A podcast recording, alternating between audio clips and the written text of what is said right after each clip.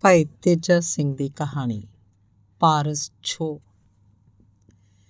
ਚੰਡੀਗੜ੍ਹ ਬੱਸ ਅੱਡੇ ਤੇ ਮੈਂ ਸਵੇਰੇ ਸਵੇਰੇ ਪਹੁੰਚਿਆ ਸਾਂ। ਜਿਸ ਸਰਕਾਰੀ ਦਫ਼ਤਰ 'ਚ ਮੈਨੂੰ ਕੰਮ ਸੀ, ਉਹਦਾ ਪਤਾ ਮੈਂ ਰਿਕਸ਼ਿਆਂ ਵਾਲਿਆਂ ਤੋਂ ਪੁੱਛਣ ਲੱਗ ਪਿਆ। ਪਰ ਉਹ ਦਫ਼ਤਰ ਹੁਣ ਨਵਾਂ-ਨਵਾਂ ਹੀ ਬਦਲ ਕੇ ਚੰਡੀਗੜ੍ਹ ਆਇਆ ਸੀ।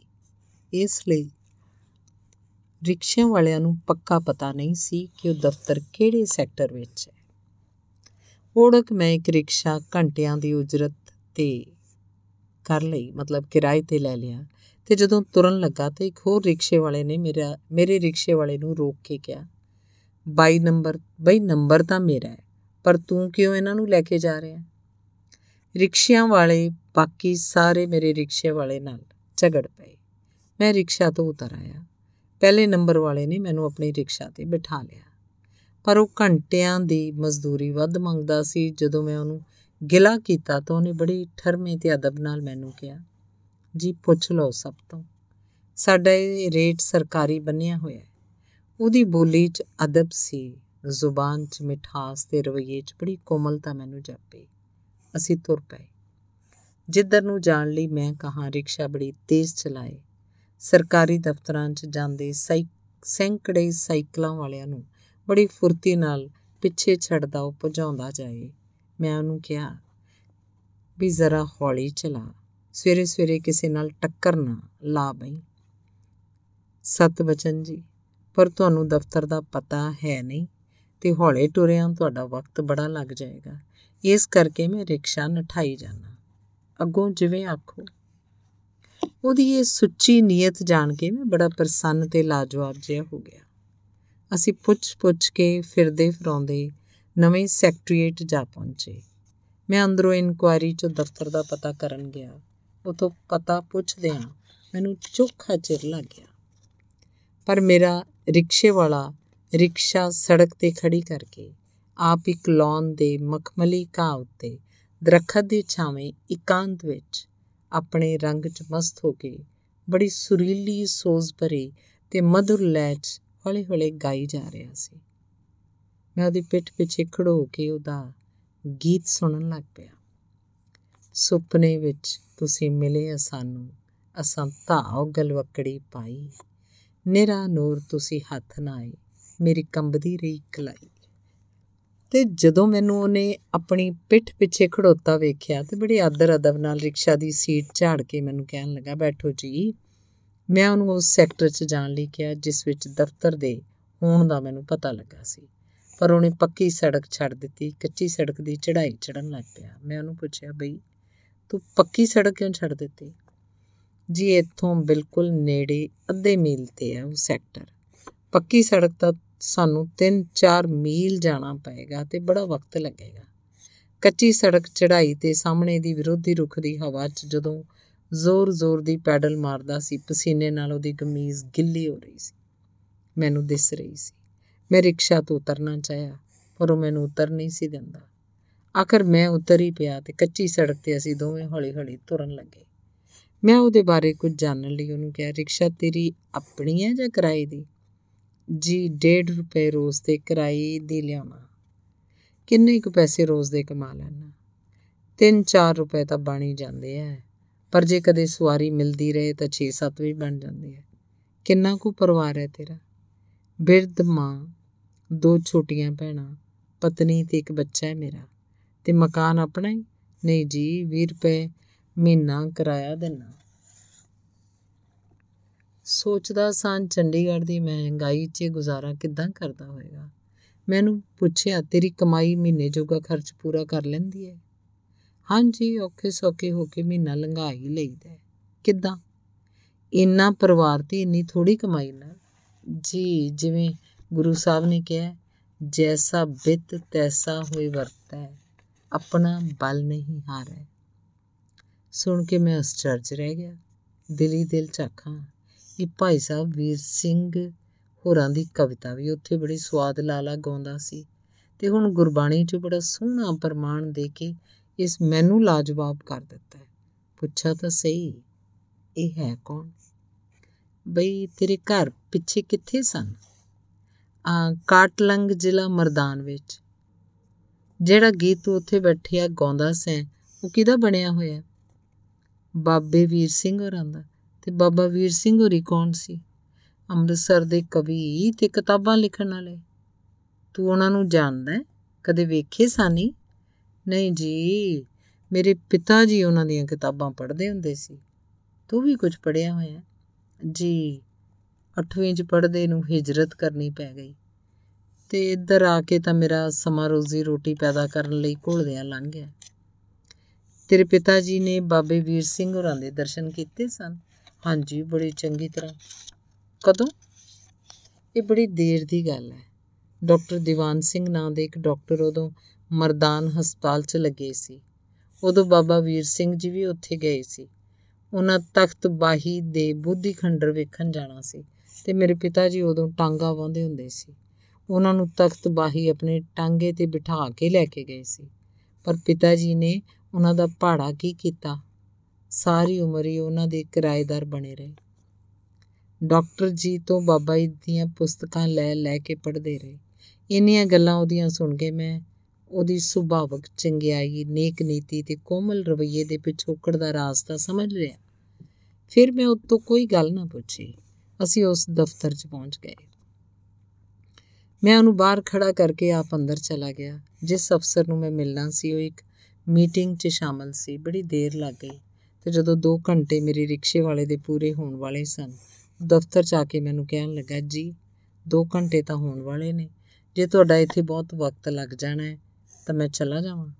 ਮੈਂ ਹੈਰਾਨ ਸੀ ਕਿ ਇੱਕ ਥਾਂ ਛਾਵੇਂ ਖੜਾ ਹੋਣ ਤੇ 14 ਆਨੇ ਘੰਟਾ ਕਿਰਾਇਆ ਲੈਣ ਨਾਲੋਂ ਧੁੱਪੇ ਸਵਾਰੀਆਂ ਢੋਣਾ ਉਹਨੂੰ ਕਿਉਂ ਚੰਗਾ ਲੱਗਦਾ ਹੈ? ਮੈਂ ਉਹਦੇ ਕੋਲ ਜਾ ਕੇ ਉਹਨੂੰ 2 ਰੁਪਏ ਦੇ ਕੇ ਆਖਿਆ, ਚੰਗਾ, ਤੂੰ ਫਿਰ ਚਲਾ ਜਾ, ਮਤੇ ਮੈਨੂੰ ਇੱਥੇ ਬਹੁਤੀ ਦੇਰ ਅਟਕਣਾ ਪੈ ਜਾਏ। ਪਰ ਜੀ ਮੇਰੇ ਕੋਲ ਤਾਂ ਚਵਾਨੀ ਵਾਪਸ ਕਰਨ ਜੋਗੀ ਹੈ ਨਹੀਂ। ਨਹੀਂ ਤੂੰ ਦੋਵੇਂ ਰੁਪਏ ਲੈ ਜਾ। ਨਾ ਜੀ, ਪੌਣੇ 2 ਦੀ ਥਾਂ ਮੈਂ ਪੂਰੇ 2 ਕਿਉਂ ਲਵਾਂ? ਮੈਂ ਦੇਣਾ ਚਾਹੁੰਦਾ ਸੀ ਤੇ ਉਹ ਲੈਣਾ ਨਹੀਂ ਸੀ ਚਾਹੁੰਦਾ। ਉਹਨੂੰ ਦਫ਼ਤਰੋਂ ਵੀ ਕਿਸੇ ਤੋਂ ਭਾਨ ਨਾ ਮਿਲਿਆ ਤੇ ਉਹਨੇ 1 ਰੁਪਿਆ ਮੈਨੂੰ ਵਾਪਸ ਦੇ ਕੇ ਕਿਹਾ, ਜਿੱਥੋਂ ਤੁਸੀਂ ਸਵਾਰ ਹੋਏ ਸੋ ਨਾ, ਉੱਥੇ ਚਾਹ ਦੁੱਧ ਦੀ ਗਿਆਨੀ ਜੀ ਦੀ ਹੱਟੀ ਹੈ। ਤੁਸੀਂ ਬਸ ਤਾਂ ਉੱਥੇ ਜਾ ਕੇ ਫੜਨੀ ਹੋਏਗੀ। ਗਿਆਨੀ ਜੀ ਨੂੰ 12 ਆਨੇ ਦੇ ਜਾਣਾ ਤੇ ਕਹਿਣਾ, ਜੀਤ ਰਾਮ ਰਿਕਸ਼ੇ ਵਾਲੇ ਨੂੰ ਦੇ ਦੇਈ। ਦਿਲੀ ਦਿਲ 'ਚ ਮੈਂ ਆਖਾਂ, ਸ਼ਾਬਾਸ਼ੀ ਤੇਰੇ ਜਣਦਿਆਂ ਨੂੰ। ਓਏ, ਤੂੰ ਰਿਕਸ਼ਾ ਡਰਾਈਵਰ ਹੈ। ਕਿ ਆਪਣੀਆਂ ਸਵਾਰੀਆਂ ਦੇ ਮਨਾਂ ਨੂੰ ਕਿਸੇ ਚੰਗੇ ਪਾਸੇ ਡਰਾਈਵ ਕਰਨ ਵਾਲਾ ਕੋਈ ਮਹਾਤਮਾ? ਮੈਂ ਉਹਦੀ ਸ਼ਕਲ ਸੂਰਤ ਨੂੰ ਫਿਰ ਬੜੇ ਧਿਆਨ ਨਾਲ ਵੇਖਿਆ। ਉਹਦੀ ਹਲੀਮੀ, ਸੁਭਾਵਕ ਸ਼ਾਂਤੀ, ਸੰਤੁਸ਼ਟਤਾ ਤੇ ਦੂਜੇ ਕਿਸੇ ਉਪਰੇ ਆਦਮੀ ਤੇ ਇੰਨਾ ਭਰੋਸਾ ਕਰਨ ਦੀ ਵਡਿੱਤਣ। ਮੈਂ ਉਹਦੀਆਂ ਨਜ਼ਰਾਂ 'ਚ ਨਜ਼ਰ ਨਾ ਮਿਲਾ ਸਕਿਆ। ਕਾਟਲੰਗ ਦੇ ਰਹਿਣ ਵਾਲੇ ਉਹਦੇ ਪਿਤਾ, ਡਾਕਟਰ ਦੀਵਾਨ ਸਿੰਘ ਤੇ ਭਾਈ ਸਾਹਿਬ ਜੀ ਦੀ ਯਾਦ ਨੇ ਮੇਰੀਆਂ ਅੱਖਾਂ ਗਿੱਲੀਆਂ ਕਰ ਦਿੱਤੀਆਂ। ਦੂਜੇ ਪਾਸੇ ਵੇਖਣ ਦਾ ਪੱਜ ਪਾ ਕੇ ਮੈਂ ਉਹਨੂੰ ਪੁੱਛਿਆ, ਮੈਨੂੰ ਹੁਣ ਕੋਈ ਰਿਕਸ਼ਾ ਮੈਨੂੰ ਹੁਣ ਕੋਈ ਰਿਕਸ਼ਾ ਕਿੱਥੋਂ ਮਿਲੇਗੀ? ਰਿਕਸ਼ਾ ਤਾਂ ਇੱਥੇ ਨੇੜਿਓਂ ਕਿਤੋਂ ਨਹੀਂ ਮਿਲ ਸਕਣੀ। ਆਪ ਜ਼ਰਾ ਖੇਚਲ ਕਰਕੇ ਦੋ ਕਦਮ ਮੇਰੇ ਨਾਲ ਆਓ। ਮੈਂ ਅੱਗੇ ਹੋਇਆ, ਉਹਨੇ ਹੱਥ ਨਾਲ ਇਸ਼ਾਰਾ ਕਰਕੇ ਕੋਠੀਆਂ ਦੇ ਉੱਲੇ 'ਚ ਛਿਪੇ ਅੱਡੇ ਤੇ ਬੱਸਾਂ ਖੜੋਤੀਆਂ ਮੈਨੂੰ ਵਿਖਾ ਕੇ ਕਿਹਾ, ਇਹਨਾਂ ਕੋਠੀਆਂ ਦੇ ਵਿੱਚੋਂ ਵਿੱਚ ਦੀ ਸਿੱਧੀ ਇੱਕ ਪਗਡੰਡੀ ਅੱਡੇ 'ਚ ਚਲੀ ਜਾਂਦੀ ਹੈ। ਸਾਰਾ ਇੱਕ ਫਰਲਾਂਗ ਹੈ ਤੁਹਾਡਾ। ਰਿਕਸ਼ਾ ਇੱਥੋਂ ਮਿਲਦੀ ਨਹੀਂ। ਇੰਨੀ ਗੱਲ ਆ ਕੇ ਮੇਰੇ ਅੱਗੇ ਹੱਥ ਜੋੜ ਕੇ ਉਹ ਪਿਆਰਾ ਰਿਕਸ਼ੇ ਵਾਲਾ ਤੁਰ ਪਿਆ। ਮੈਨੂੰ ਇੰਜ ਜਾਪੇ ਜਿਵੇਂ ਮੈਂ ਕਿਸੇ ਰਿਕਸ਼ਾ ਵਾਲੇ ਮਜ਼ਦੂਰ ਤੋਂ ਨਹੀਂ, ਆਪਣੇ ਕਿਸੇ ਅਜੀਜ਼ ਤੋਂ ਵਿਛੜ ਰਿਹਾ। ਬੜੀ ਪ੍ਰਸੰਨਤਾ ਦੇ ਰੌਣ 'ਚ ਮੇਰਾ ਮਨ ਆਖ ਰਿਹਾ ਸੀ। ਕੌਣ ਆਖਦਾ ਹੈ ਦੁਨੀਆ ਮਤਲਬ ਦੀ? ਗਿਆਨੀ ਜੀ ਦੀ ਹੱਟੀ ਤੇ 12 ਆਨੇ ਪਹੁੰਚਾ ਕੇ ਮੈਂ ਅੰਮ੍ਰਿਤਸਰ ਦੀ ਬੱਸ ਤੇ ਚੜ੍ਹ ਆਇਆ। ਲੁਧਿਆਣੇ ਆਉਂਦਿਆਂ ਤੱਕ ਉਸ ਪਿਆਰੇ ਰਿਕਸ਼ਾ ਡਰਾਈਵਰ ਦੀ ਮਿੱਠੀ ਯਾਦ ਮੈਨੂੰ ਆਉਂਦੀ ਰਹੀ।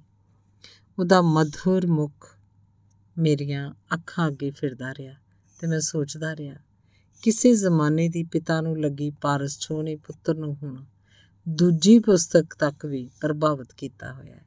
ਇਹ ਬਚਨ ਨਿਰੋਲ ਹੈ। ਗੁਰਮੁਖ 21 ਕੋਲ ਉਧਾਰੇ। ਮੇਰੇ ਮਨ ਤੇ ਮੇਰੀ ਜ਼ਬਾਨ ਤੋਂ ਇਹ ਤਰਲਾਪ ਮੁਹਾਰਾ ਨਿਕਲ ਪਿਆ ਰਿਹਾ ਸੀ। ਮੇਰੇ ਅੰਦਰ ਲੋਚਾ ਮਿਲਣ ਕੀ ਕਿਉਂ ਪਾਵਾਂ ਪ੍ਰਭ ਤੋਹੇ? ਕੈਸੀ ਐਸਾ ਸੱਜਣ ਲੋੜ ਲਓ ਜੋ ਮੇਲੇ ਪ੍ਰੀਤਮ ਮੋਹੇ। ਧੰਨਵਾਦ। ਭਾਈ ਤੇਜਾ ਸਿੰਘ ਦੀ ਰਚਨਾ ਹੈ ਗੁਰੂ ਨਾਨਕ ਦੇ ਚਰਨ ਚਿੱਤਰਾਂ ਉੱਤੇ। ਪਠਾਨਕੋਟ ਐਕਸਪ੍ਰੈਸ ਬੀਨਾ ਸਟੇਸ਼ਨ ਉੱਤੇ 3.5 ਘੰਟੇ ਲੇਟ ਪਹੁੰਚੀ। ਰਾਏਪੁਰ ਜਾਣ ਵਾਲੀ ਬੋਗੀ ਦੇ ਮੁਸਾਫਰਾਂ ਨੂੰ ਬੀਨਾ ਜੰਕਸ਼ਨ ਉੱਤੇ 7 ਘੰਟੇ ਉਡੀਕਣਾ ਪਿਆ।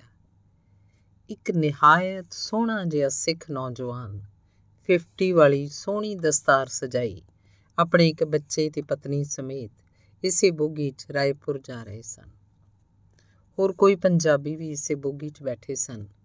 ਬੋਗੀ ਨੂੰ ਐਕਸਪ੍ਰੈਸ ਨਾਲੋਂ ਕੱਟ ਕੇ ਬੀਨਾ ਸਟੇਸ਼ਨ ਦੀ ਖੁੱਡੇ ਲਾਈਨ 'ਚ ਖੜਾ ਕਰ ਦਿੱਤਾ ਗਿਆ। ਉਸ ਸਿੱਖ ਤੇ ਉਹਦੀ ਪਤਨੀ ਨੇ ਰੋਟੀ ਖਾਣ ਪਿੱਛੋਂ ਸੇਬ ਛਿੱਲੇ ਤੇ ਖਾਦੇ ਜਦੋਂ ਸਿੱਖ ਨੇ ਸੇਬ ਦੇ ਛਿਲਕੇ ਬਾਰੀ ਚੋਂ ਬਾਹਰ ਸੁੱਟੇ, ਦੂਰੋਂ ਪਲੇਟਫਾਰਮ ਉੱਤੇ ਖੜੋਤਾ ਇੱਕ ਮੁੰਡਾ। ਸਿਰੋਂ, ਪੈਰੋਂ ਨੰਗਾ, ਬਿਖਰੇ ਵਾਲ, ਇੱਕੋ ਪਾਟੇ ਪੁਰਾਣੇ ਝੱਗੇ 'ਚ ਪਾਲੇ ਨਾਲ ਠੁਰੂ ਠੁਰੂ ਕਰਦਾ ਦੌੜਦਾ ਆਇਆ। ਸੇਬ ਛਿਲਕਿਆਂ ਨੂੰ ਇੰਜ ਪਿਆ ਜਿਵੇਂ ਕੋਈ ਬਾਜ ਆਪਣੇ ਸ਼ਿਕਾਰ ਨੂੰ ਪੈਂਦਾ ਹੈ। ਝੱਟ ਵਿੱਚ ਉਹ ਸਾਰੇ ਛਿਲਕੇ ਖਾ ਗਿਆ। ਬਾਰੀ ਵਿੱਚੋਂ ਹੀ ਉਹ ਸਿੱਖ ਸਿਰ ਬਾਹਰ ਕੱਢ ਕੇ ਪਹਿਲਾਂ ਤੁਹਾਨੂੰ ਤਰਸ ਤੇ ਸੋਚ ਭਰੀਆਂ ਨਿਗਾਹਾਂ ਨਾਲ ਵੇਖਦਾ ਰਿਹਾ। ਫਿਰ ਪਤਨੀ ਨੂੰ ਪੁੱਛਣ ਲੱਗਾ, ਕੋਈ ਰੋਟੀ ਹੈ ਵੀ ਡੱਬੇ ਵਿੱਚ? ਜੀ, ਹੈ। ਡੱਬਾ ਮੈਨੂੰ ਫੜਾਓ। ਉਹਨੇ ਤਿੰਨ ਚਾਰ ਰੋਟੀਆਂ ਉਸ ਬੱਚੇ ਨੂੰ ਦੇ ਦਿੱਤੀਆਂ। ਬੱਚੇ ਨੇ ਰੋਟੀਆਂ ਖਾ ਕੇ ਇਹ ਗੱਲ ਆਪਣੇ ਵਰਗੇ ਹੋਰ ਕਈ ਬੱਚਿਆਂ ਨੂੰ ਜਾ ਦੱਸੀ। ਫਿਰ ਤਾਂ ਕਈ ਭੁੱਖੇ ਪਾਣੇ ਬੱਚੇ ਆ ਗਏ, ਬੋਗੀ ਕੋਲ। ਨਜ਼ਰਾਂ ਸਿੱਖ ਵੱਲ ਜਮਾ ਕੇ ਚੁੱਪ ਕੀਤੇ ਖੜੋ ਗਏ। ਇੱਕ ਕਾਂਟੇ ਵਾਲੇ ਨੇ ਸਾਰਿਆਂ ਨੂੰ ਦਬਕਾ ਮਾਰ ਕੇ ਉੱਥੋਂ ਨਠਾ ਦਿੱਤਾ। ਫਿਰ ਉਹ ਸਾਰੇ ਪੰਜ ਚਾਰ ਲਾਈਨਾਂ ਰੇਲ ਦੀਆਂ ਟੱਪ ਕੇ ਬੋਗੀ ਦੇ ਸਾਹਮਣੇ ਜਾ ਕੇ ਖੜੋ ਗਏ। ਦੂਰੋਂ ਇੱਕ ਬਿਲਕੁਲ ਨਿੱਕੇ ਜਿਹੇ ਅਣਜਾਣੇ ਨੇ ਸਰਦਾਰ ਗੱਲ ਨੂੰ ਹੱਥ ਜੋੜ ਕੇ ਉੱਚੀ ਜੀ ਇੰਨਾ ਹੀ ਆਖਿਆ, ਅਰੇ ਸਰਦਾਰ ਜੀ! ਸਰਦਾਰ ਦਾ ਦਿਲ ਤਰਸ ਨਾਲ ਭਰ ਗਿਆ। ਉਹਨੇ ਪਤਨੀ ਵੱਲ ਵੇਖ ਬੜਾ ਦਰਵੀ ਭੂਤ ਹੋ ਕੇ ਆਖਿਆ, ਖੁਦਿਆਵੰਤ, ਨਾ ਜਾਣੀ ਲਾਜ ਕੁਲਾਜ ਕੁਬੂਲ। ਭਾਵ ਭੁੱਖ ਆਦਮੀ ਇੱਜ਼ਤ, ਬੇਇੱਜ਼ਤੀ ਦੇ ਬੋਲ ਕਬੂਲ ਦੀ ਪਰਵਾਹ ਨਹੀਂ ਕਰਦਾ। ਉਹਨੇ ਪਤਨੀ ਨੂੰ ਪੁੱਛਿਆ, ਇਹਨਾਂ ਨੂੰ ਕੀ ਦੇਈਏ? 2 ਰੁਪਿਆਂ ਦਾ ਭਾਨ ਲਿਆ ਕੇ ਇੱਕ ਇੱਕ ਦੱਸੀ 10 ਪੈਸੇ ਸਾਰਿਆਂ ਨੂੰ ਵੰਡ ਦਿਓ। ਇੱਕ ਦੱਸੇ ਨਾਲ ਇਹਨਾਂ ਦਾ ਪੇਟ ਭਰ ਜਾਏਗਾ ਸਹੀ? ਫਿਰ ਦੋ ਨਾ ਸਹੀ। 10 ਦਾ ਨੋਟ ਲੈ ਜਾਓ। ਨਾ ਮੇਰੀ ਰਾਣੀ ਉਹਨੇ ਦੇ ਜਿਨੇ ਗੁਰੂ ਨਾਨਕ ਨੇ ਭੁੱਖੇ ਸਾਧੂਆਂ ਨੂੰ ਖਵਾ ਕੇ ਆਪ ਚੁਪੇੜਾ ਖਾਧੀਆਂ ਸਨ। ਭੁੱਖੇ ਸਾਧੂਆਂ ਗੁਰੂ ਨਾਨਕ ਤੇ ਚੁਪੇੜਾਂ ਦਾ ਨਾਂ ਸੁਣ ਕੇ ਪਤਨੀ ਆਪਣੀ ਮੋਟੀਆਂ-ਮੋਟੀਆਂ ਹਿਰਨ ਅੱਖਾਂ ਨਾਲ ਪਤੀ ਵੱਲ ਝਟਕੂ ਵੇਖਦੀ ਰਹੀ। ਫਿਰ ਆਪਣੀਆਂ ਭਰੀਆਂ ਅੱਖਾਂ ਅੱਗੇ ਤੌਲੀਆ ਦੇ ਕੇ ਪਤੀ ਦੀ ਝੋਲੀ 'ਚ ਸਿਰ ਸੁੱਟ ਦਿੱਤਾ।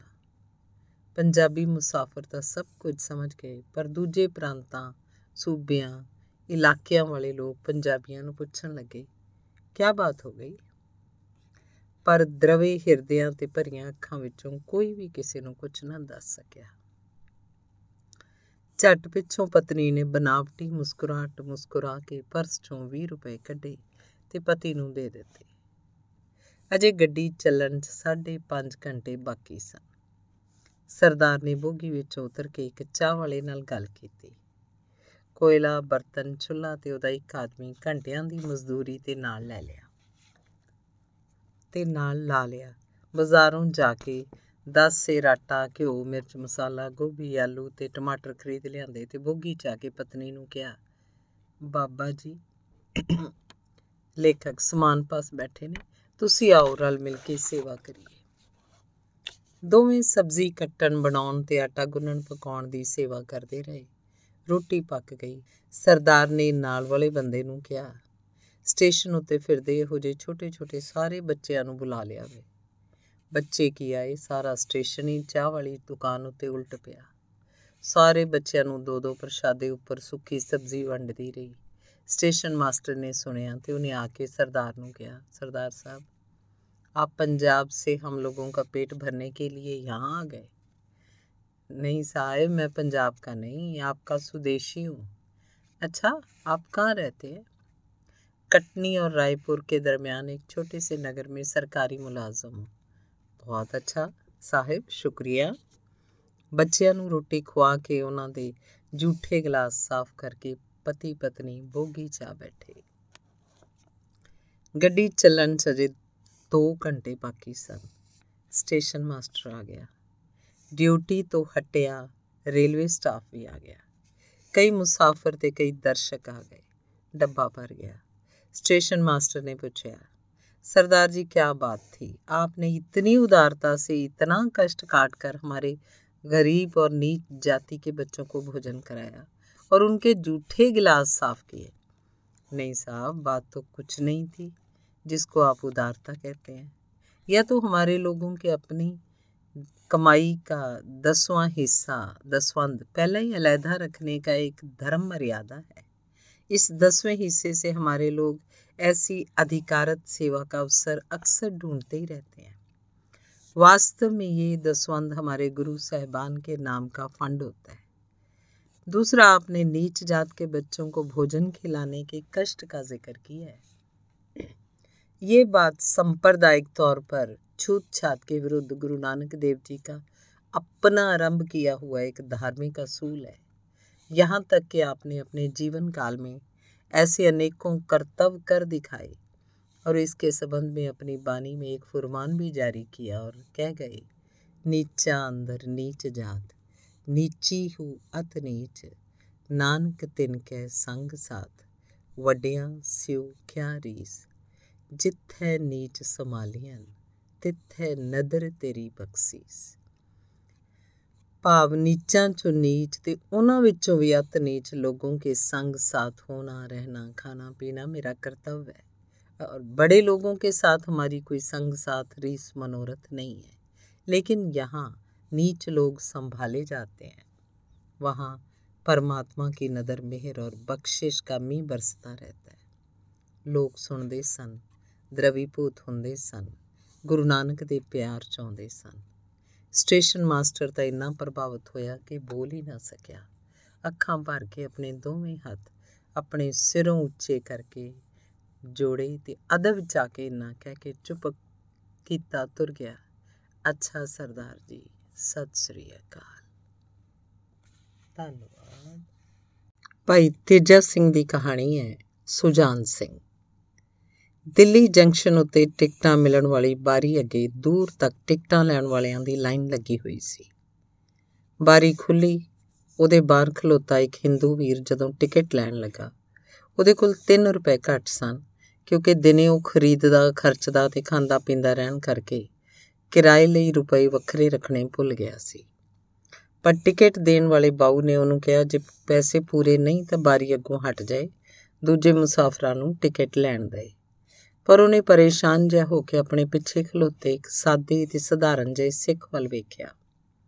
ਉਹ ਸਿੱਖ ਉਹਦੀ ਉਦਾਸੀਨ ਤਕਣੀ ਨੂੰ ਵੇਖ ਕੇ ਦਰਦਵੰਦ ਜਿਹਾ ਹੋ ਗਿਆ ਤੇ ਹੱਥ 'ਚ ਫੜਿਆ।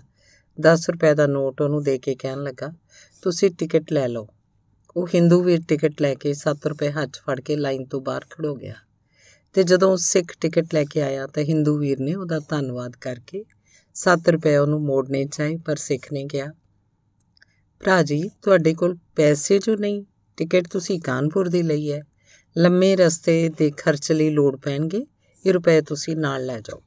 ਸਿੱਖ ਦੀ ਉਦਾਰਤਾ ਤੇ ਹਮਦਰਦੀ ਅੱਗੇ ਉਹ ਹਿੰਦੂ ਵੀਰ ਰਜਿੰਦਰ ਕੁਮਾਰ ਨੇ ਹੱਥ ਜੋੜੇ ਤੇ ਸੀਸ ਨਿਵਾਇਆ ਤੇ 7 ਰੁਪਏ ਆਪਣੀ ਜੇਬ 'ਚ ਪਾ ਕੇ ਪੁੱਛਿਆ, ਆਪ ਦਾ ਨਾਂ ਕੀ ਹੈ ਤੇ ਘਰ ਕਿੱਥੇ ਹੈ?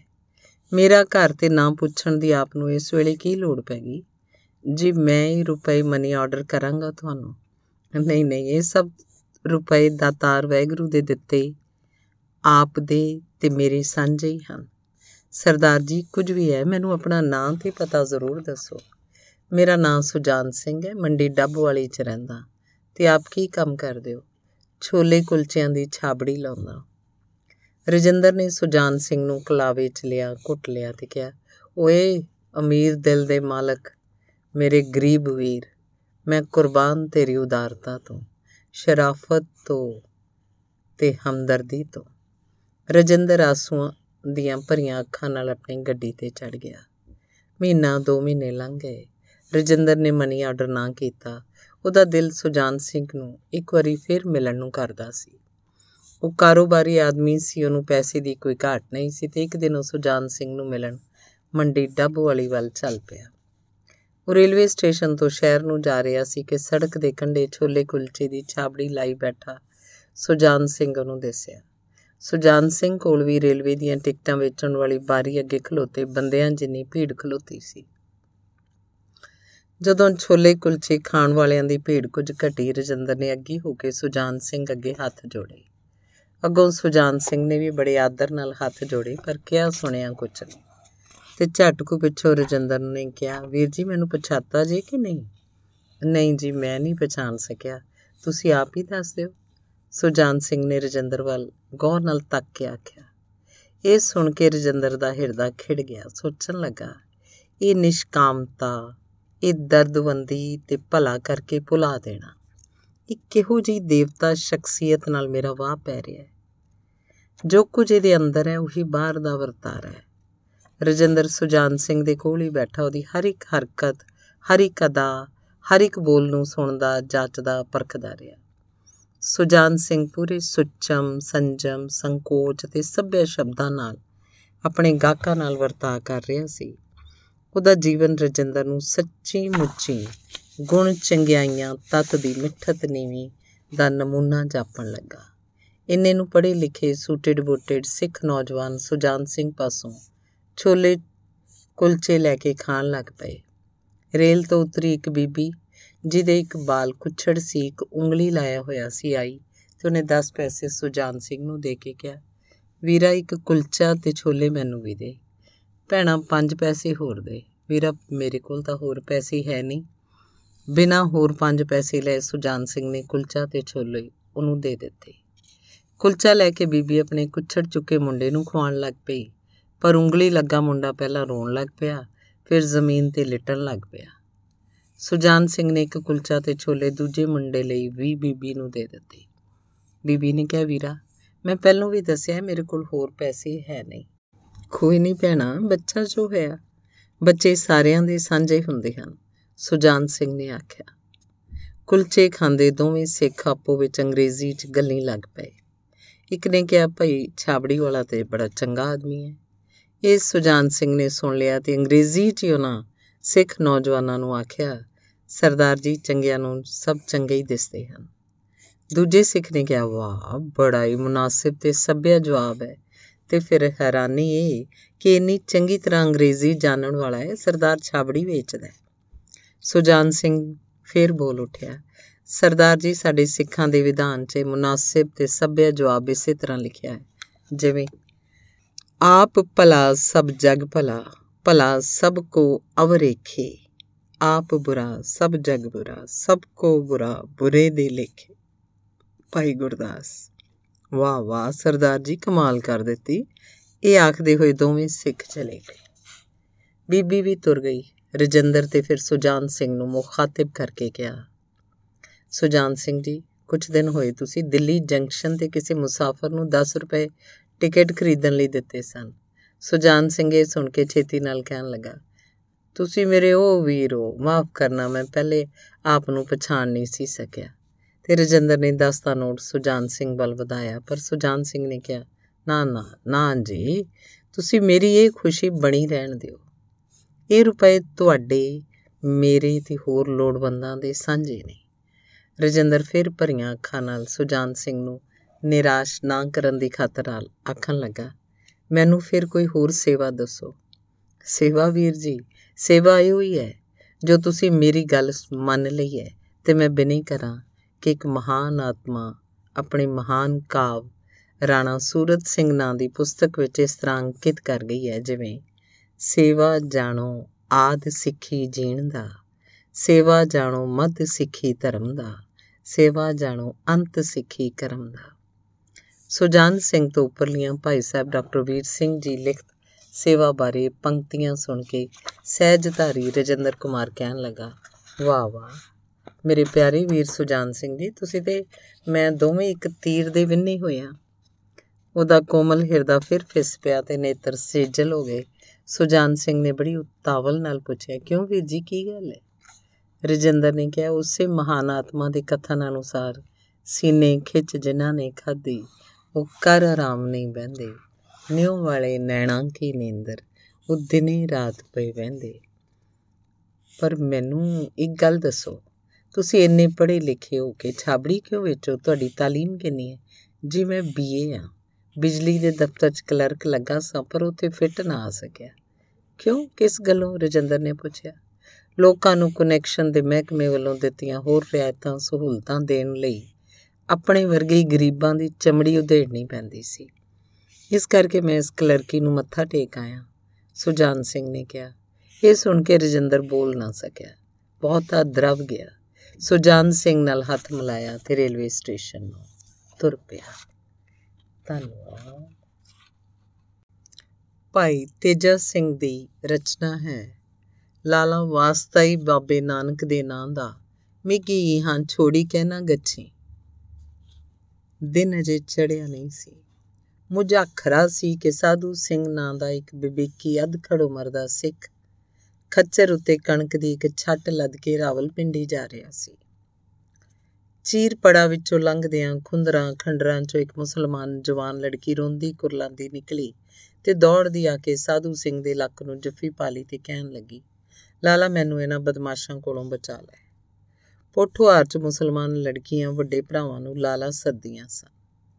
ਇਹਨੇ ਨੂੰ ਦੋ ਬੰਦੇ ਹੋਰ ਉਸੇ ਖੁੰਦਰ 'ਚੋਂ ਨਿਕਲੇ ਤੇ ਉਸ ਲੜਕੀ ਨੂੰ ਵਾਲਾਂ ਤੋਂ ਫੜ ਕੇ ਫਿਰ ਉਸੇ ਖੁੰਦਰ 'ਚ ਲੈ ਜਾਣ ਲਈ ਧੂਣ ਲੱਗੇ। ਸਾਧੂ ਸਿੰਘ ਨੇ ਉਹਨਾਂ ਨੂੰ ਲੜਕੀ ਨੂੰ ਧੂ ਲੈ ਜਾਣ ਤੋਂ ਰੋਕਿਆ, ਪਰ ਉਹ ਤਾਂ ਉਲਟਾ ਸਾਧੂ ਸਿੰਘ ਨੂੰ ਮਾਰਨ ਕੁੱਟਣ ਲਈ ਤਿਆਰ ਹੋ ਪਏ। ਸਾਧੂ ਸਿੰਘ ਦੀ ਖੱਚਰ ਰਾਹੋਂ ਪਸਿੱਤੀ ਇੱਕ ਪਾਸੇ ਹੋ ਕੇ ਚੱਲ ਰਹੀ ਸੀ। ਖੱਚਰ ਦੇ ਪਲਾਣੇ 'ਚ ਅੜਾਈ ਆਪਣੀ ਡਾਂਗ ਨੂੰ ਚੋਰਾਂ ਨਾਲ ਉਲਝਣ ਲਈ ਲਿਆਉਣ ਵਾਸਤੇ ਸਾਧੂ ਸਿੰਘ ਮੁੜਿਆ ਹੀ ਸੀ ਕਿ ਕੁੜੀ ਫੇਰ ਚ ਚਲਾ ਉੱਠੀ। ਲਾਲਾ ਲਾਲਾ, ਵਾਸਤਾ ਹੀ ਬਾਬੇ ਨਾਨਕ ਦੇ ਨਾਂ ਦਾ। ਮਿੱਗੀ, ਹਾਂ ਛੋੜੀ ਕੇ ਨਾ ਗੱਛੀ। ਮੈਨੂੰ ਇੱਥੇ ਛੱਡ ਕੇ ਨਾ ਚਲਾ ਜਾਈ। ਬਾਬੇ ਨਾਨਕ ਦਾ ਵਾਸਤਾ ਸੁਣ ਕੇ ਸਾਧੂ ਸਿੰਘ ਦਾ ਜੋਸ਼ ਦੋਨਾ ਹੋ ਗਿਆ। ਉਹ ਡਾਂਗ ਲੈ ਕੇ ਲੜਕੀ ਵੱਲ ਨੂੰ ਦੌੜਿਆ। ਇੱਕ ਚੋਰ ਲੜਕੀ ਦੇ ਵਾਲਾਂ ਨੂੰ ਫੜ ਕੇ ਤੇ ਦੂਜਾ ਲੱਤਾਂ ਤੋਂ ਫੜ ਕੇ ਚੁੱਕੀ ਲੈ ਜਾ ਰਹੇ ਸਨ। ਕਿ ਸਾਧੂ ਸਿੰਘ ਨੇ ਜਾਂਦਿਆਂ ਹੀ ਵਾਲਾਂ ਨੂੰ ਫੜੀ ਬਾਹ ਉੱਤੇ। ਆਪਣੀ ਸੰਮਾਂ ਵਾਲੀ ਡਾਂਗ ਪੂਰੇ ਜ਼ੋਰ ਨਾਲ ਮਾਰ ਕੇ ਬਾਹ ਤੋੜ ਛੱਡੀ। ਟੁੱਟੀ ਬਾਹ ਵਾਲਾ ਉੱਥੇ ਲੰਮਾ ਪੈ ਕੇ ਕੁਰਲਾਉਣ ਲੱਗ ਪਿਆ ਤੇ ਦੂਜਾ ਨਸ ਕੇ ਖੁੰਦਰ 'ਚ ਜਾ ਵੜਿਆ। ਸਾਧੂ ਸਿੰਘ ਨੇ ਮੌਕਾ ਸੰਭਾਲ ਕੇ ਕੁੜੀ ਨੂੰ ਖੱਚਰ ਤੇ ਬਿਠਾ ਲਿਆ ਤੇ ਆਪਣੇ ਰਾਹੇ ਪੈ ਗਿਆ। ਰੋਂਦੀ, ਕੁਰਲਾਂਦੀ ਤੇ ਮੁੜ ਮੁੜ ਪਿਛਾਂ ਨੂੰ ਦੇਖਦੀ ਡਰੀ, ਸਹਿਮੀ ਕੁੜੀ ਨੂੰ ਸਾਧੂ ਸਿੰਘ ਨੇ ਕਿਹਾ, ਭੈਣਾ, ਤੂੰ ਹੁਣ ਡਰਨਾ ਮੇਰੀ ਸਿਰੀ ਫੇ ਕੇ ਹੀ ਹੁਣ ਤੇਰੇ ਵੱਲ ਕੋਈ ਆ ਸਕੇਗਾ। ਵੀਰਾ, ਤੂੰ ਜਿਵੇਂ ਲੱਖ ਸੈਵਰੀਆਂ, ਸ਼ਾਲਾ ਰੱਬ ਤੈਨੂੰ ਈਮਾਨ ਨਸੀਬ ਕਰੇ। ਪਰ ਭੈਣਾ, ਤੇਰਾ ਘਰ ਕਿੱਥੇ ਹੈ? ਉਹ ਦੋ ਮੀਲਾਂ ਤੇ ਰਣਿਆਲ ਮੇਰਾ ਪਿੰਡ ਹੈ, ਤੇ ਤੈਨੂੰ ਇਹ ਬਦਮਾਸ਼ ਕਿਵੇਂ ਫੜ ਲਿਆਏ? ਵਿਹੜੇ 'ਚ ਸੁੱਤੀ ਦਾ ਮੰਜਾ ਚੁੱਕ ਲਿਆਏ ਸਨ। ਮੈਨੂੰ ਜਾਗ ਆਈ ਤਾਂ ਉਦੋਂ ਮੈਨੂੰ ਚੁੱਕ ਕੇ ਪਿੰਡੋਂ ਬਾਹਰ ਆ ਗਏ ਸਨ।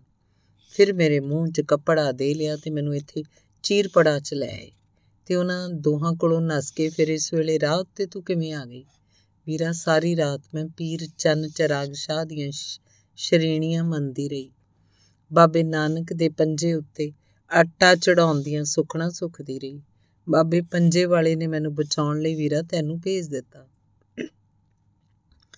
ਜਦੋਂ ਤੇਰੀ ਖੱਚਰ ਦੇ ਪੈਖੜਾਂ ਦੀ ਆਵਾਜ਼ ਮੈਂ ਸੁਣੀ, ਉਦੋਂ ਇੱਕ ਖੰਜ਼ੀਰ ਰਾਤ ਦੇ ਥੱਕੇ ਮੰਦੇ ਹੋਣ ਕਰਕੇ ਸੌਂ ਗਏ ਸਨ ਤੇ ਮੈਂ ਪੋਲੇ 'ਚ ਉੱਠ ਕੇ ਉੱਥੋਂ ਨੱਸ ਪਈ।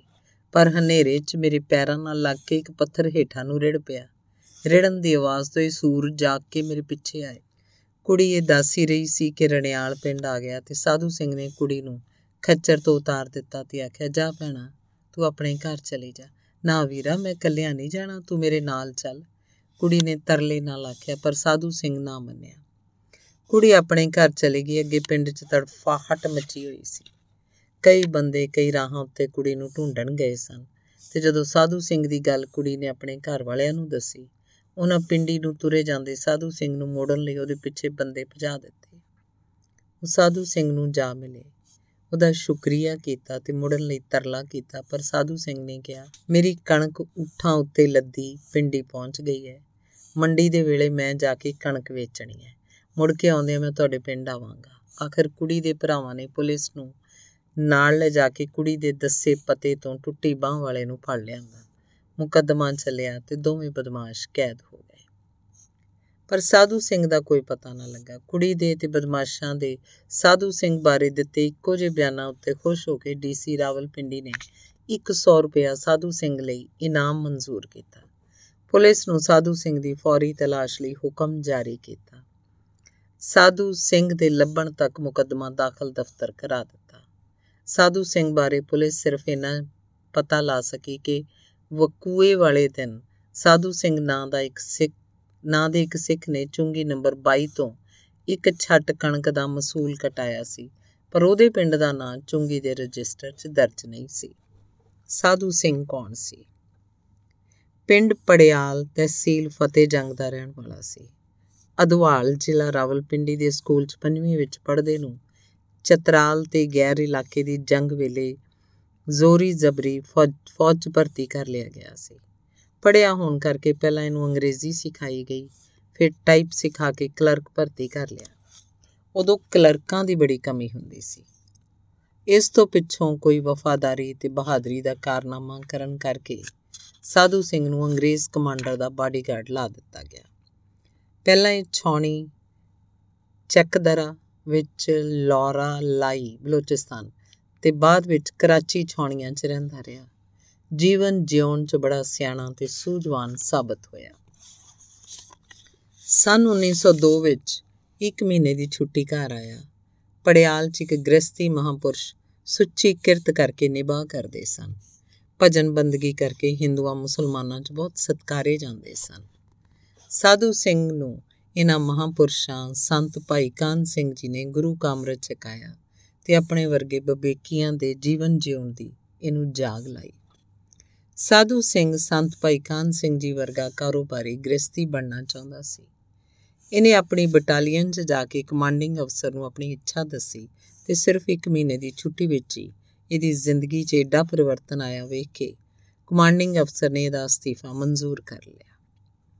ਫੌਜੀ ਨੌਕਰੀ ਦੀ ਕਮਾਈ ਦੇ ਥੋੜੇ ਜਿੰਨੇ ਬਚਾਏ ਰੁਪਿਆਂ 'ਚੋਂ ਸਾਧੂ ਸਿੰਘ ਨੇ ਇੱਕ ਖੱਚਰ ਲੈ ਲਈ। ਖੱਚਰ ਤੇ ਸਵਾਰ ਹੋ ਕੇ ਉਹ ਇਲਾਕੇ 'ਚੋਂ ਨਹੀਂ ਅਨਾਜ ਖਰੀਦ ਕਰਦਾ। ਜਿਸ ਮੰਡੀ 'ਚ ਭਾਅ ਦਾ ਵਾਧਾ ਹੁੰਦਾ, ਉੱਥੇ ਜਾ ਕੇ ਵੇਚ ਆਉਂਦਾ। ਖਰੀਦੋ ਫਰੋਖਤ ਵਿੱਚ ਇਹਦੀ ਸਿਆਣੀ ਤੇ ਸੁੱਚੀ ਕਿਰਤ ਨੇ ਇਹਦਾ ਵਿਹਾਰ ਕਾਮਯਾਬ ਕਰ ਦਿੱਤਾ। ਬੜੇ ਆਰਾਮ, ਇੱਜ਼ਤ ਨਾਲ ਸਾਧੂ ਸਿੰਘ ਆਪਣਾ ਧਾਰਮਿਕ ਜੀਵਨ ਜਿਉਂਦਿਆਂ ਸਿਮਰਨ ਕਰਦਿਆਂ ਬਤੀਤ ਕਰਦਾ ਰਿਹਾ। ਰਣਿਆਲ ਦੀ ਕੁੜੀ ਦੀ ਸਹਾਇਤਾ ਕਰਨ ਦਾ ਅਵਸਰ ਉਹਨੂੰ ਆਪਣੀ ਇਸ ਕਿਰਤ ਦੀ ਜਦੋਜਹਿਦ 'ਚ ਬਣ ਗਿਆ। ਸਾਧੂ ਸਿੰਘ ਨੂੰ ਸਰਕਾਰੀ ਇਨਾਮ ਦੀ ਪ੍ਰਾਪਤੀ।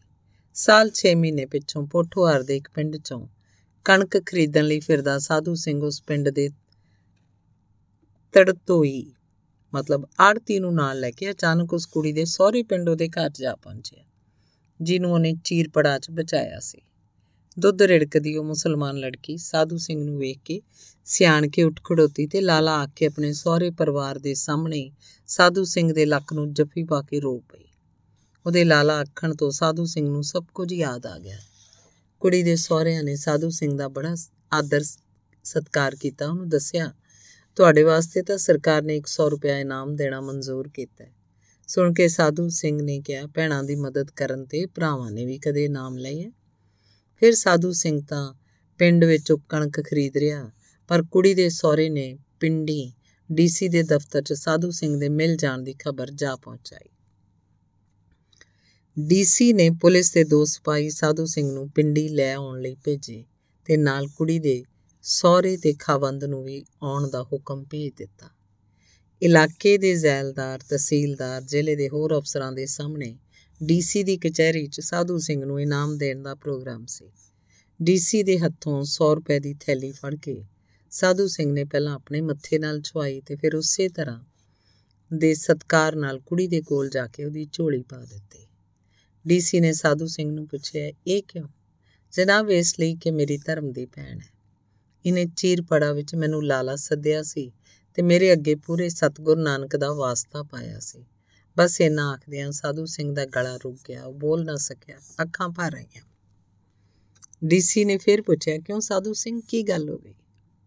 ਜਨਾਬ, ਉਸ ਵੇਲੇ ਦੀ ਯਾਦ ਆ ਗਈ, ਜਦੋਂ ਗੁਰੂ ਨਾਨਕ ਦੇਵ ਦੇ ਨਾਂ ਦਾ ਵਾਸਤਾ ਸੁਣ ਕੇ ਗੁਰੂ ਨਾਨਕ ਮੈਨੂੰ ਮੇਰੇ ਸਾਹਮਣੇ ਖੜੋਤੇ ਦਿਸੇ। ਉਹਨਾਂ ਨੇ ਮੇਰੇ ਅੰਦਰ ਜੋਸ਼ ਤੇ ਬਲ ਪੈਦਾ ਕੀਤਾ, ਤਾਂ ਹੀ ਆਪਣੀ ਇਸ ਭੈਣ ਨੂੰ ਮੈਂ ਉਹਨਾਂ ਬਦਮਾਸ਼ਾਂ ਤੋਂ ਬਚਾ ਸਕਿਆ। ਇਹੋ ਜੀ ਭਾਵਨਾ ਨਾਲ ਜਿਸ ਤਰ੍ਹਾਂ ਦੇ ਪ੍ਰੇਮ ਤੇ ਸਿੱਧਕ ਦੇ ਜਜ਼ਬੇ ਚ ਆ ਕੇ ਸਾਧੂ ਸਿੰਘ ਦਾ ਅੰਦਰਲਾ ਸੱਚ ਡੀਸੀ ਦੇ ਸਾਹਮਣੇ ਪ੍ਰਗਟ ਹੋਇਆ, ਉਸ ਤੋਂ ਨਵਾਂ ਨਵਾਂ ਵਲੈਤੋਂ ਆਇਆ, ਅੰਗਰੇਜ਼ ਮੋਇਆ ਗਿਆ। ਉਹਨੇ ਜਲਸਾ ਬਰਖਾਸਤ ਕਰਕੇ ਸਾਧੂ ਸਿੰਘ ਨੂੰ ਆਖਿਆ ਕੱਲ ਸਵੇਰੇ ਤੁਸੀਂ ਮੈਨੂੰ ਮੇਰੀ ਕੋਠੀ ਮਿਲਣਾ। ਆਪਣੇ ਹੈੱਡ ਕਲਰਕ ਨੂੰ ਸਾਧੂ ਸਿੰਘ ਦੇ ਰਾਤ ਰਹਿਣ ਦਾ ਤੇ ਰੋਟੀ ਪਾਣੀ ਦਾ ਪ੍ਰਬੰਧ ਕਰਨ ਲਈ ਆਖ ਕੇ ਉਹ ਡੀਸੀ ਚਲਾ ਗਿਆ। ਦੂਜੇ ਦਿਨ ਨਿਯਤ ਵਕਤ ਉੱਤੇ ਜਦੋਂ ਹੈੱਡ ਕਲਰਕ ਸਾਧੂ ਸਿੰਘ ਨੂੰ ਨਾਲ ਲੈ ਕੇ ਡੀਸੀ ਦੀ ਕੋਠੀ ਪਹੁੰਚਿਆ ਡੀਸੀ ਆਪਣੇ ਲਾਂਚ ਕੁਰਸੀਆਂ ਢਾ ਕੇ ਅੱਗੇ ਤਿਆਰ ਬੈਠਾ ਸੀ। ਸਾਧੂ ਸਿੰਘ ਕਿਉਂਕਿ ਬਬੇਕੀ ਸਿੰਘਾਂ ਵਰਗਾ ਜੀਵਨ ਬਤਾਉਂਦਾ ਸੀ, ਇਸ ਕਰਕੇ ਉਹ ਸਰਬਲੋਹ ਦਾ ਕੁੰਡੇ ਵਾਲਾ ਗੜਵਾ ਤੇ ਖੂਹ ਚੋਂ ਪਾਣੀ ਖਿੱਚਣ ਵਾਲੀ ਡੋਰੀ ਲੱਜ ਸਦਾ ਆਪਣੇ ਕੋਲ ਰੱਖਦਾ ਹੁੰਦਾ ਸੀ।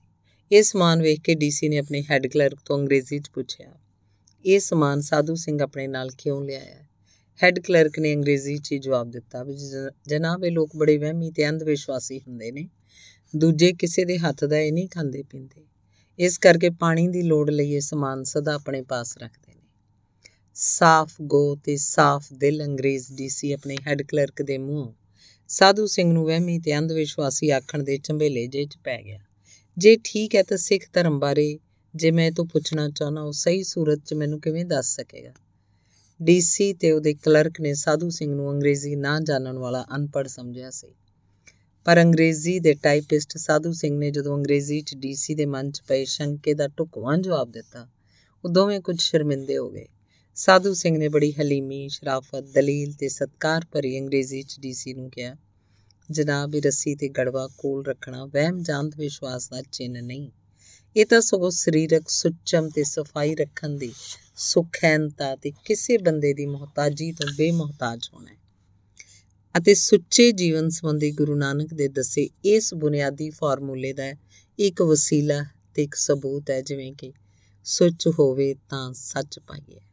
ਭਾਵ ਸਰੀਰ ਦੀ ਸੁਚਮਤਾ ਤੇ ਮਨ ਦੀ ਪਾਵਨਤਾ, ਇਹ ਦੋਵੇਂ ਹਾਲਤਾਂ ਸੱਚਾਈ ਤੇ ਖੁਦਾਈ ਪਰ ਪ੍ਰਾਪਤੀ ਦਾ ਸਾਧਨ ਸਿੱਧ ਹੋ ਜਾਂਦੀਆਂ ਡੀਸੀ ਸੁਣ ਕੇ ਸੰਤੁਸ਼ਟ, ਖੁਸ਼ ਤੇ ਸ਼ੰਕਾ ਰਹਿਤ ਹੋ ਗਿਆ। ਇਸ ਸੰਤੁਸ਼ਟਤਾ ਤੇ ਖੁਸ਼ੀ ਦਾ ਮੂਲ ਕਾਰਨ ਇਹ ਸੀ।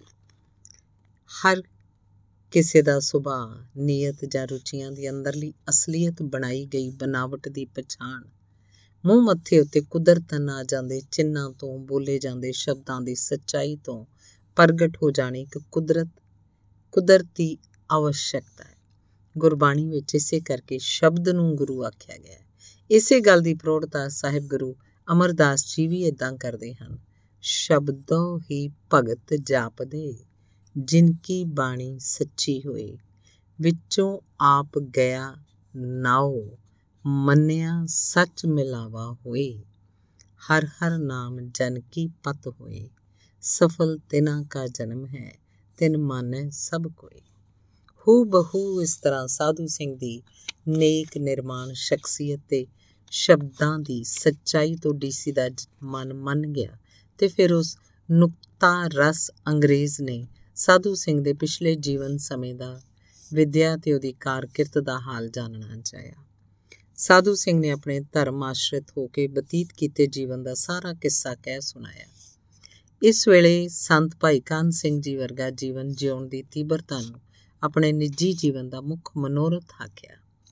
ਇਹ ਸਾਰਾ ਕਿੱਸਾ ਸੁਣ ਕੇ ਸੱਚੀ ਮੁੱਚੀ ਡੀਸੀ ਦਾ ਮਨ ਪ੍ਰਸੰਨ ਤਾਂ ਹੋ ਗਿਆ, ਪਰ ਉਹਨੇ ਇੰਨੀ ਕੁ ਗੱਲ ਸਾਧੂ ਸਿੰਘ ਨੂੰ ਫੇਰ ਪੁੱਛੀ ਕਿ ਸਿਰਫ 1 ਮਹੀਨੇ ਦੀ ਛੁੱਟੀ 'ਚ ਉਹਨਾਂ ਸੰਤਾਂ ਦੀ ਸੰਗਤ ਨੇ ਇੰਨੀ ਛੇਤੀ ਤੁਹਾਡੇ ਮਨ 'ਚ ਏਡੀ ਵੱਡੀ ਤਬਦੀਲੀ ਕਿਵੇਂ ਲਿਆਂਦੀ ਤੁਸੀਂ ਫੌਜ ਦੀ ਇੱਜ਼ਤ, ਆਰਾਮ ਤੇ ਆਮਦਨ ਵਾਲੀ ਨੌਕਰੀ ਛੱਡ ਕੇ ਇੰਨੀ ਔਖੀ ਕਿਰਤ ਅਪਣਾ ਲਈ।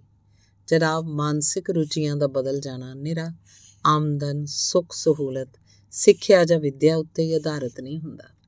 ਇਹਦਾ ਬਹੁਤਾ ਨਿਰਭਰ ਮਨ ਦੀ ਹਰ ਵੇਲੇ ਦੀ ਚਿਤਵਨਾ ਉੱਤੇ ਵੀ ਹੁੰਦਾ ਹੈ।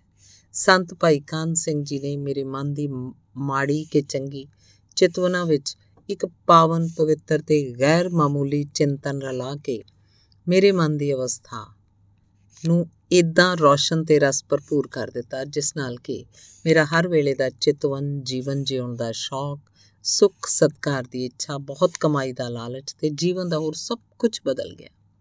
ਸੁਣ ਕੇ ਡੀਸੀਐਸ ਚਰਜ ਹੋ ਗਿਆ ਤੇ ਕਹਿਣ ਲੱਗਾ, ਮੈਂ ਪੁੱਛ ਸਕਦਾ ਤੇ ਤੁਸੀਂ ਦੱਸ ਸਕਦੇ ਹੋ ਕਿ ਉਹ ਗੈਰ ਮਾਮੂਲੀ ਚਿੰਤਨ ਕੀ ਸੀ? ਹਾਂਜੀ, ਦੱਸ ਸਕਦਾ ਤੇ ਦੱਸਦਾ। ਚਿੰਤਤ ਹੀ ਦੀਸੈ ਸਭ ਕੋਏ, ਚੇਤੈ ਏਕ ਤਹੀ ਸੁਖ ਹੋਏ। ਸਾਧੂ ਸਿੰਘ ਨੇ ਨਹੀਂ ਕਿਹਾ, ਪਰ ਇਸ ਮਾਰਗ ਦਾ ਕਾਫੀ ਗਿਆਨ ਤੇ ਕੁਝ ਸੰਸਕਾਰ ਰੱਖਣ ਵਾਲੇ ਅੰਗਰੇਜ਼ ਡੀਸੀ ਨੇ ਫਿਰ ਪੁੱਛਿਆ, ਚੇਤੈ ਏਕ ਦੀ ਵਿਧੀ ਕਿਵੇਂ? ਜਿਵੇਂ ਸੁਆਮੀ ਕੋ ਗ੍ਰਹਿ ਜਿਉ ਸਦਾ ਸੁਆਨ ਤਜਤ ਨਹੀਂ ਨਿਤ। ਨਾਨਕੇ ਬਿਦ ਹਰ ਭਜੋ, ਇੱਕ ਮਨ ਹੋਏ ਇੱਕ ਚੇਤ। ਤੇ ਜਾਂ ਕਬੀਰ ਕਾਮ ਪਰੇ ਹਰ ਸਿਮਰੀਐ, ਐਸਾ ਸਿਮਰੋ ਨਿਤ। ਅਮਰਾਪੁਰ ਬਾਸਾ ਕਰੋ, ਹਰ ਗਿਆ ਬਹੋਰੇ ਬਿਤ। ਇਹ ਸੁਣ ਕੇ ਡੀਸੀ ਦੀ ਨਿਸ਼ਾ ਹੋ ਗਈ। ਸਾਧੂ ਸਿੰਘ ਦੇ ਜੀਵਨ ਨਾਲ ਉਹਦੀ ਦਿਲਚਸਪੀ ਵੱਧ ਗਈ ਤੇ ਬੜੀ ਆਦਰ ਨਾਲ ਉਹਨੇ ਸਾਧੂ ਸਿੰਘ ਨੂੰ ਵਿਦਾ ਕਰ ਦਿੱਤਾ। ਗੁਰਪ੍ਰਵਾਸੀ ਪ੍ਰਿੰਸੀਪਲ ਤੇਜਾ ਸਿੰਘ ਜੀ ਦੱਸਦੇ ਸਨ ਕਿ ਅੰਗਰੇਜ਼ ਡੀਸੀ ਮਿਸਟਰ ਮੈਕਾਲਫ ਸੀ ਜਿਨੇ ਸਿੱਖਾਂ ਦਾ ਇਤਿਹਾਸ ਲਿਖਿਆ ਸੀ। ਇਹ ਪਹਿਲਾਂ ਪਹਿਲ ਰਾਵਲਪਿੰਡੀ ਜ਼ਿਲ੍ਹੇ 'ਚ ਡੀਸੀ ਲੱਗਾ। ਜਦੋਂ ਇਹਨੇ ਗੁਜਰਾਤ ਜ਼ਿਲ੍ਹੇ 'ਚ ਡਿਪਟੀ ਕਮਿਸ਼ਨਰੀ ਕੀਤੀ, ਉਦੋਂ ਹੀ ਅੰਮ੍ਰਿਤਸਰ ਦੇ ਵਿਦਵਾਨ ਗੁਰਸਿੱਖਾਂ ਪਾਸੋਂ ਸਿੱਖ ਧਰਮ ਦਾ ਗਿਆਨ ਹਾਸਲ ਹਾਸਲ ਕਰਨ ਲਈ ਗਿਆ। ਤੇ ਵਿਦਵਾਨਾਂ ਨੇ ਭਾਈ ਕਾਨ ਸਿੰਘ ਜੀ ਨਾਪਾ ਪਾਸੋਂ ਇਹਦਾ ਮਨੋਰਥ ਪੂਰਾ ਕਰਨ ਦੀ ਬਿਦ ਬਣਾ ਦਿੱਤੀ। ਪਰ ਸਿੱਖ ਜੀਵਨ ਜਿਉਣ ਤੇ ਸਿੱਖ ਧਰਮ ਦਾ ਗਿਆਨ ਪ੍ਰਾਪਤ ਕਰਨ ਲਈ ਮੈਕਾਲਫ ਦੇ ਹਿਰਦੇ 'ਚ ਪਹਿਲੀ ਉਤਸੁਕਤਾ ਪਾਈ। ਸਾਧੂ ਸਿੰਘ ਜੀ ਦੇ ਅਮਲੀ ਜੀਵਨ ਦੀ ਛੋ ਤੋਂ ਪੈਦਾ ਹੋਈ ਸੀ। ਧੰਨਵਾਦ। ਭਾਈ ਤੇਜਾ ਸਿੰਘ ਦੀ ਅਗਲੀ ਵਾਰਤਾ ਹੈ, ਭਾਈ ਕਾਲਾ ਸਿੰਘ। ਉਹਦਾ ਨਾਂ ਕਾਲਾ ਸਿੰਘ ਨਹੀਂ, ਕੁਝ ਹੋਰ ਸੀ। ਉਹਦੇ ਚਿੱਟੇ ਸਫੈਦ ਰੰਗ ਮੂੰਹ ਮੱਥੇ ਦੇ ਸੋਹਣੇ ਨਕਸ਼, ਸੁੰਦਰ ਹਰਨਖੇ ਨੈਣਾ ਨੂੰ ਵੇਖ ਉਹਦੀ ਮਾਤਾ, ਭਾਬੀ ਜਵਾਲੀ ਨੇ ਇਸ ਲਈ ਕਾਲਾ ਸਿੰਘ ਨਾਂ ਉਹਦਾ ਰੱਖਿਆ ਸੀ ਕਿ ਉਹਨੂੰ ਕਿਸੇ ਦੀ ਨਜ਼ਰ ਨਾ ਲੱਗ ਜਾਏ ਤੇ ਹੀ ਨਾਂ ਉਹਦਾ ਪੱਕ ਗਿਆ। ਕਾਲਾ ਸਿੰਘ ਦੇ ਵੱਡਕੇ ਤੇ ਮੇਰੇ ਲੇਖਕ ਦੇ ਬਜ਼ੁਰਗ ਮੁੱਦਤਾਂ ਤੋਂ ਗਵਾਂਢੀ ਸਨ। ਕਾਲਾ ਸਿੰਘ ਨੂੰ ਬਚਪਨ 'ਚ ਕੁੱਛੜ ਚੁੱਕ ਕੇ ਮੈਂ ਖਿਡਾਉਂਦਾ ਹੁੰਦਾ ਸੀ। ਬਿਲਕੁਲ ਨੇੜੇ ਨੇੜੇ ਸਾਡੇ ਘਰ ਸਨ ਤੇ ਭਾਬੀ ਜਵਾਲੀ ਨੂੰ ਉਹਦੇ ਪੇਕੇ ਪਿੰਡ ਦੀਆਂ ਭੈਣਾਂ, ਭਾਬੀਆਂ, ਪੁੱਤਰ ਪੈਦਾ ਹੋਣ ਦੀ ਵਧਾਈ ਦੇਣ ਆਈਆਂ। ਇੱਕ ਨੇ 15 ਦਿਨਾਂ ਦੇ ਕਾਲਾ ਸਿੰਘ ਨੂੰ ਹੱਥਾਂ ਤੇ ਚੁੱਕ ਕੇ ਗੇਂਦ ਵਾਂਗ ਉਛਾਲਿਆ ਤੇ ਆਖਿਆ, ਤੁੱਕੋ ਨਹੀਂ ਮਰਨ ਜੋਗਾ ਕਿੱਡਾ ਸੋਹਣਾ ਹੈ ਪਰ ਸੁਣ ਕੇ ਕਾਲਾ ਸਿੰਘ ਦੀ ਦਾਦੀ ਮਾਂ ਹਸਨੀ ਨਾਂ ਦੀ ਮੁਸਲਮਾਨ ਬੀਬੀ ਤੜਪ ਉੱਠੀ ਕਹਿਣ ਲੱਗੀ, ਤੇਰੇ ਮੂੰਹ 'ਚ ਕੀੜੇ ਪੈਣ ਨਹੀਂ ਮੇਰੇ ਬੱਚੇ ਨੂੰ ਮਰਨ ਜੋਗਾ ਆਖਣ ਵਾਲੀ ਦੀ। ਪਰ ਭਾਬੀ ਜਵਾਲੀ ਨੇ ਦਾਈ ਨੂੰ ਕਿਹਾ, ਹੱਸੋ ਬੀਬੀ ਏ। ਮਾਸੀਆਂ ਦੀਆਂ ਦਿੱਤੀਆਂ ਗਾਲਾਂ ਭਨੇਵਿਆਂ ਲਈ ਅਸੀਸਾਂ ਮੰਨੀਆਂ ਜਾਂਦੀਆਂ ਨੇ। ਤੂੰ ਕੁਝ ਨਾ ਆਖ, ਇਹਨਾਂ ਨੂੰ ਆਖਣ ਦੇ ਜੋ ਇਹ ਆਖਦੀਆਂ ਨੇ। ਪਰ ਮੇਰੇ ਅੱਲਾ ਪੀਰਾਂ ਪੈਗੰਬਰਾਂ ਦੇ ਬਖਸ਼ੇ ਬੱਚੇ ਨੂੰ ਇਹ ਮਰਨ ਜੋਗਾ ਆਖਣ ਮੈਂ ਨਹੀਂ ਸੁਣ ਸਕਦੀ। ਸ਼ਾਣੀ ਵੇਖ, ਜ਼ਰਾ ਮੇਰੇ ਬੱਚੇ ਦੇ ਰੇਸ਼ਮ ਵਰਗੇ ਕੂਲੇ ਤੇ ਲੰਬੇ ਵਾਲ, ਇਹਦੀਆਂ ਅੱਖਾਂ ਤਾਂ ਆਪੇ ਹੀ ਕੋਈ ਖੁਦਾਈ ਗੱਲਾਂ ਕਰਦੀਆਂ ਪਈਆਂ ਜਾਪਦੀਆਂ ਨੇ। ਦਾਈ ਭਾਵਕ ਹੋ ਕੇ ਬੋਲਦੀ ਗਈ। ਸੱਚੀ ਮੁੱਚੀ ਕਾਲਾ ਸਿੰਘ ਦਾ ਬਚਪਨ ਬੜਾ ਪਿਆਰਾ ਸੀ। ਉਹਦਾ ਸੁਹੱਪਣ ਹਰ ਅੱਖ ਨੂੰ ਮੋਹ ਲੈਂਦਾ ਸੀ। ਉਹਦੀ ਸਕੀ ਮਾਸੀ ਨੇ ਫਿਰ ਉਹਨੂੰ ਚੁੱਕ ਕੇ ਉਛਾਲਿਆ ਤੇ ਕਿਹਾ ਨਹੀਂ ਮੈਂ ਸਾਰੇ ਜਹਾਨ ਦੀ ਸਾਰੀ ਸੁਹੱਪਣ ਸਦਕੇ ਕਰਦੇ ਆਪਣੇ ਕਾਲੇ ਦੀ ਇੱਕ ਅੱਖ ਤੋਂ।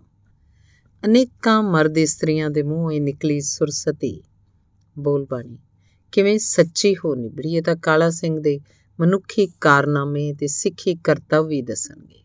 ਪਰ ਪ੍ਰਤੀਤ ਇਹ ਹੁੰਦਾ ਸੀ ਕਿ ਕਾਲਾ ਸਿੰਘ ਦੇ ਨਾਨਕ ਦਾਦਕ ਦਾ ਵਿਰਸਾ ਉਹਦੇ ਤਨ ਤੇ ਮਨ 'ਚ ਪਰਵਰਤ ਹੋ ਕੇ ਕਾਲਾ ਸਿੰਘ ਦਾ ਕਲਿਆਣ ਕਰਨ ਆ ਗਿਆ ਸੀ। ਨਾਨਕਿਆਂ ਵੱਲੋਂ ਇਹ ਉਸ ਮਾਮੇ ਦਾ ਭਣੇਵਾ ਸੀ, ਜੋ ਪ੍ਰਾਚੀਨ ਗੁਰਸਿੱਖਾਂ ਦਾ ਇੱਕ ਮਾਡਲ ਸੀ। ਮਾਮਾ ਕਰਮ ਸਿੰਘ ਉਹਦਾ ਨਾਂ ਸੀ। ਸਾਡੇ ਸਾਰੇ ਇਲਾਕੇ 'ਚ ਕਰਮ ਸਿੰਘ ਦੇ ਅੰਤ ਸਮੇਂ ਦੀ ਇੱਕ ਵਿਥਿਆ ਪ੍ਰਚਲਿਤ ਸੀ। ਜਦੋਂ ਉਹਨੂੰ ਮੰਜੇ ਤੋਂ ਉਤਾਰ ਕੇ ਹੇਠਾਂ ਲੇਪਣ ਪੋਚਾ ਪਾ ਕੇ ਅੰਤ ਨੇੜੇ ਆਇਆ ਜਾਣ ਕੇ ਜ਼ਮੀਨ ਤੇ ਪਾਇਆ ਗਿਆ ਤਾਂ ਪਿੰਡ ਦੇ ਇੱਕ ਬਜ਼ੁਰਗ ਸ਼ਾਹੂਕਾਰ ਸਰਬਦਿਆਲ ਨੂੰ ਪਤਾ ਲੱਗਾ। ਉਹ ਕਾਲਾ ਸਿੰਘ ਦੇ ਮਾਮੇ ਕਰਮ ਸਿੰਘ ਦਾ ਮੇਲੀ ਸਤਸੰਗੀ ਸੀ। ਉਹਨੇ ਆਪਣੇ ਘਰੋਂ ਸਾਹਿਬ ਕਲਗੀਧਰ ਜੀ ਦੀ ਤਸਵੀਰ ਅਦਬ ਨਾਲ ਰੋਮਾਲਿਆਂ 'ਚ ਵਲੇਟ ਕੇ ਲਿਆਂਦੀ। ਚੌਂਕੇ ਉੱਤੇ ਮੌਤ ਦੇ ਬਿਸਤਰੇ ਤੇ ਲੰਮੇ ਪਏ ਭਾਈ ਕਰਮ ਸਿੰਘ ਨੂੰ ਬੜੇ ਦਾਈਏ ਨਾਲ ਆਵਾਜ਼ ਦਿੱਤੀ। ਕਰਮ ਸਿੰਘ ਜੀ, ਨਾ ਉਹ ਬੋਲੇ ਤੇ ਨਾ ਅੱਖ ਪੁੱਟੀ ਕਈ ਆਵਾਜ਼ਾਂ ਦਿੱਤੀਆਂ। ਸਰਬ ਦਿਆਲੇ ਨੇ ਅਖੀਰ ਵਾਸਤੇ ਆਖਿਆ ਕਰਮ ਸਿੰਘ ਜੀ, ਵਾਸਤਾ ਹੀ ਆਪਣੇ ਕਲਗੀਆਂ ਵਾਲੇ ਦਾ। ਮੇਰੇ ਨਾਲ ਇੱਕ ਗੱਲ ਕਰਕੇ ਜਾਇਓ। ਅੰਤਮ ਆਤਮੇ ਗੁਰੂ ਚਰਨਾਂ ਨਾਲ ਕਰਮ ਸਿੰਘ ਦੀ ਜੁੜੀ ਬਿਰਤੀ ਨੇ ਕਲਗੀ ਵਾਲੇ ਦਾ ਵਾਸਤਾ ਸੁਣ ਕੇ ਨੈਣ ਖੋਲੇ ਸਰਬ ਦਿਆਲੇ ਨੇ ਸਤਗੁਰਾਂ ਦੀ ਤਸਵੀਰ ਉਹਨਾਂ ਦੇ ਨੈਣਾ ਸਾਹਮਣੇ ਕਰਕੇ ਕਿਹਾ, ਇਹ ਮੂਰਤ ਕਿਨਾਂ ਦੀ ਏ? ਕਰਮ ਸਿੰਘ ਨੇ ਹੱਥ ਜੋੜੇ। ਚੁਗਿਰਦੇ ਬੈਠੇ ਸਿੱਖਾਂ ਵੱਲ ਵੇਖਿਆ ਤੇ ਕਿਹਾ, ਇਹ ਮੂਰਤ ਮੇਰੇ ਦਿਲ ਦੇ ਤਖਤ ਉੱਤੇ ਬੈਠੀ ਏ। ਇਹਨੇ ਆਖ ਕੇ ਕਰਮ ਸਿੰਘ ਜੀ ਨੇ ਨੇਤਰ ਮੁੰਦ ਲਏ ਤੇ ਕੁਝ ਮਿੰਟ ਬਾਅਦ ਉਹਨਾਂ ਦੀ ਆਤਮਾ ਉੱਡ ਗਈ। ਸਰਬ ਦਿਆਲ ਦੇ ਦੁੱਲੇ ਪਿੰਡ, ਨੀਲਾ ਦੁੱਲਾ ਦੇ ਲੋਕ ਕਰਮ ਸਿੰਘ ਦੇ ਇਸ ਤਰ੍ਹਾਂ ਦੇ ਹੋਏ ਅੰਤ ਤੋਂ ਅਸਚਰਜ ਰਹਿ ਗਏ। ਕਾਲਾ ਸਿੰਘ ਇਸ ਕਰਮ ਸਿੰਘ ਜੀ ਕੋਲੀ ਪਿੰਡ ਦੁੱਲੇ ਵਾਲਿਆਂ ਦਾ ਭਣੇਵਾ ਸੀ ਤੇ ਮਾਮੇ ਵਰਗੀ ਆਪਣੀ ਮਾਂ ਭਾਬੀ ਜਵਾਲੀ ਦੀ ਕੁੱਖੋਂ ਪੈਦਾ ਹੋਇਆ ਸੀ।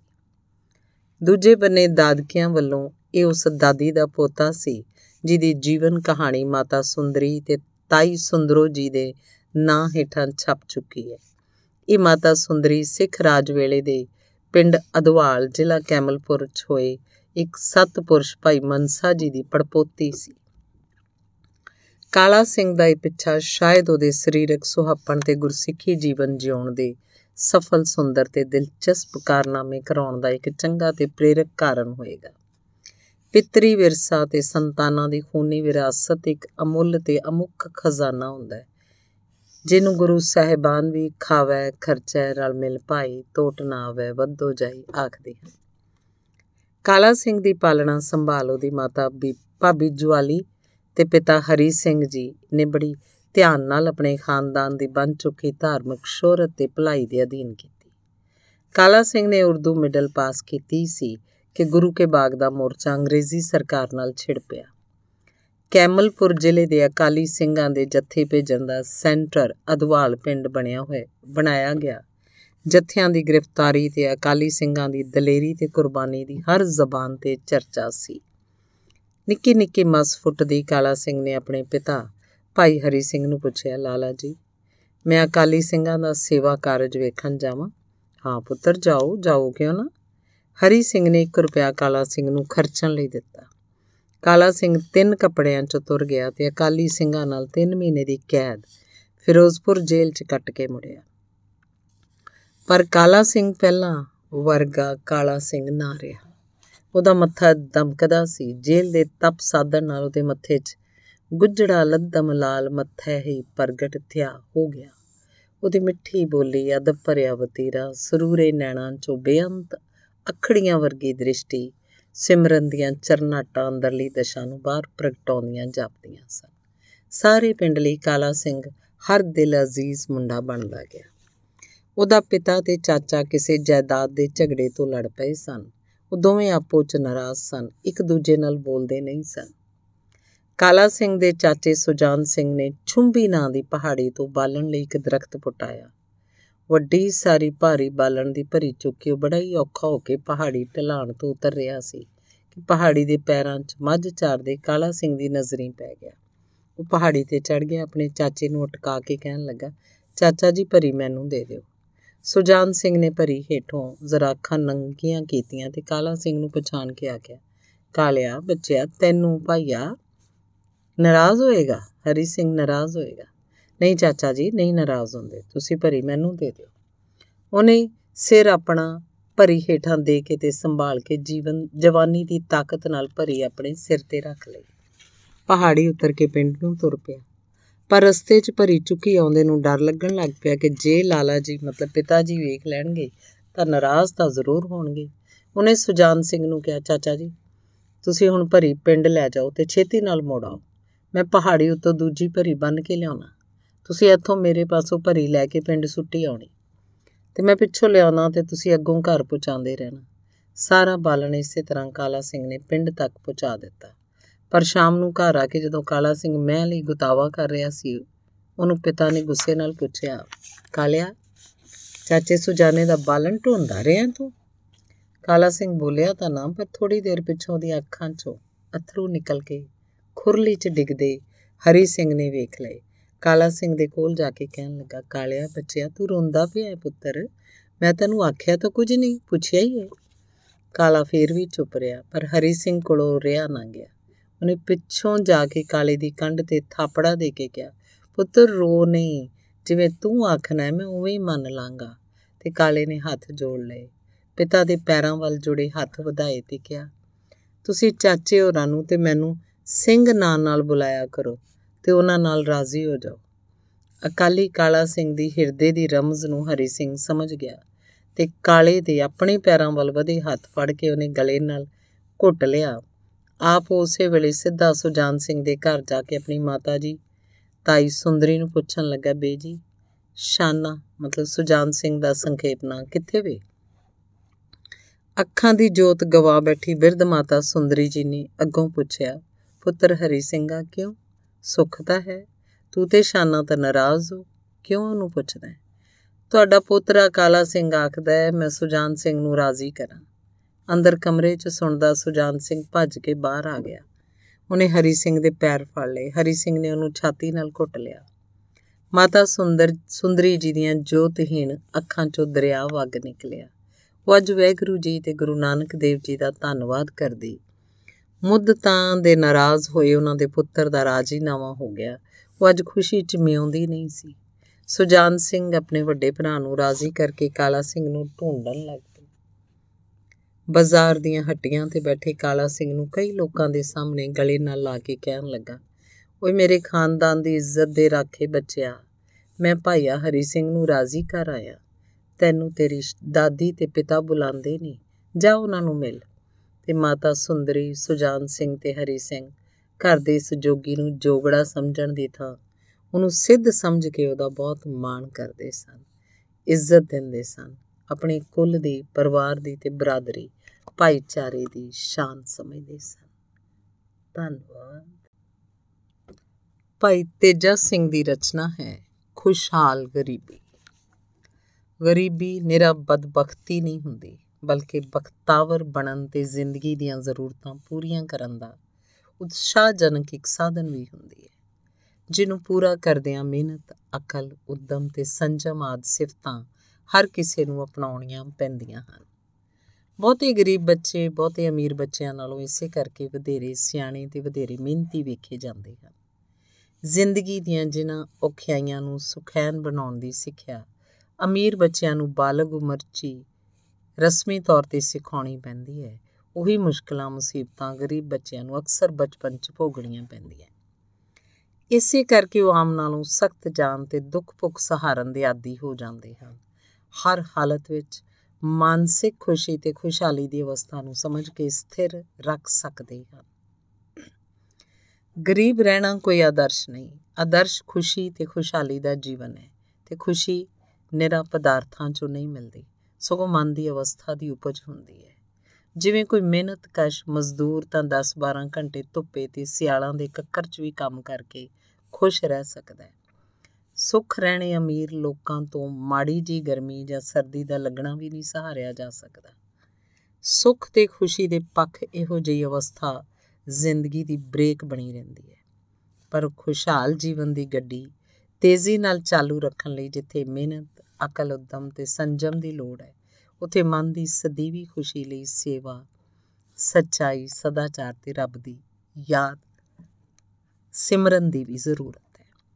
ਪ੍ਰਾਚੀਨ ਨਹੀਂ, ਨਵੀਨ ਸਭਿਅਤਾ ਤੇ ਸਦਾਚਾਰ ਨੂੰ ਅਪਣਾਉਣ ਵਾਲੇ ਇੱਕ ਸਿੱਖ ਮੁੰਡੇ ਦੀ ਅਤ ਗਰੀਬੀ 'ਚ ਵੀ ਖੁਸ਼ਹਾਲ ਰਹਿਣ ਦੀ ਵਾਰਤਾ ਇਸ ਕਰਕੇ ਸੁਣਾਣਾ ਚਾਹੁੰਦਾ ਕਿ ਇਸ ਵੇਲੇ ਥੋੜੀ ਆਮਦਨ ਤੇ ਬਹੁਤੇ ਖਰਚੇ ਕਰਕੇ ਸਾਡੇ ਦੇਸ਼ ਦੇ ਬਾਹਰੋਂ ਅਮੀਰ ਜਾਪਦੇ ਬਹੁਤ ਸਾਰੇ ਲੋਕ ਅੰਦਰੋਂ ਬਹੁਤੀ ਗਰੀਬੀ ਤੇ ਬਹੁਤੀ ਚਿੰਤਾ ਦਾ ਜੀਵਨ ਬਤੀਤ ਕਰ ਰਹੇ ਹਨ।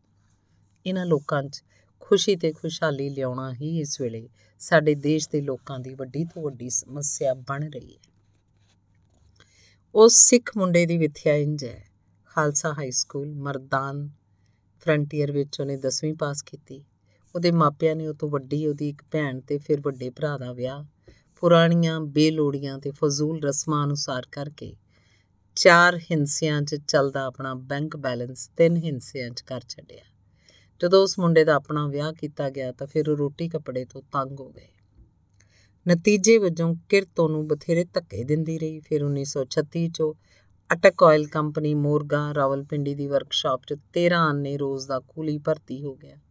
ਪਰ 13 ਆਨਿਆਂ ਨਾਲ ਉਹਨਾਂ ਦੇ ਟੱਬਰ ਦੇ ਮਸਾਂ 20 ਕੁ ਦਿਨ ਹੀ ਲੰਘਦੇ ਤੇ ਫਿਰ ਉਹ ਹੱਟੀਆਂ ਤੋਂ ਡਿਉੜੇ ਦੂਣੇ ਮੁੱਲ ਤੋਂ ਉਧਾਰਾ ਰਾਸ਼ਨ ਲੈ ਕੇ ਗੁਜ਼ਾਰਾ ਕਰਨ ਲੱਗ ਜਾਂਦੇ। ਸ਼ਹਿਰੋਂ 2 ਕੁ ਮੀਲ ਦੂਰ ਰੋਜ਼ਾਨਾ ਵਰਕਸ਼ਾਪ 'ਚੋਂ ਮੁੰਡਾ ਆਉਂਦਾ ਜਾਂਦਾ। ਆਪਣੇ ਭਵਿੱਖ ਦੀਆਂ ਸੋਚਾਂ ਸੋਚਦਾ ਤੇ ਗਰੀਬੀ ਦੀਆਂ ਤੰਗ ਦਸਤੀਆਂ ਮਜਬੂਰੀਆਂ ਦੇ ਹੁੰਦਿਆਂ ਵੀ ਅੰਦਰਲੀ ਤਸੱਲੀ ਨਾਲ ਰੱਬ ਤੇ ਆਪਣੇ ਗੁਰੂ ਤੇ ਭਰੋਸਾ ਰੱਖ ਕੇ ਇਹ ਮਹਾਨ ਵਾਕ ਗੁੰਗੁਣਾਉਂਦਾ ਰਹਿੰਦਾ।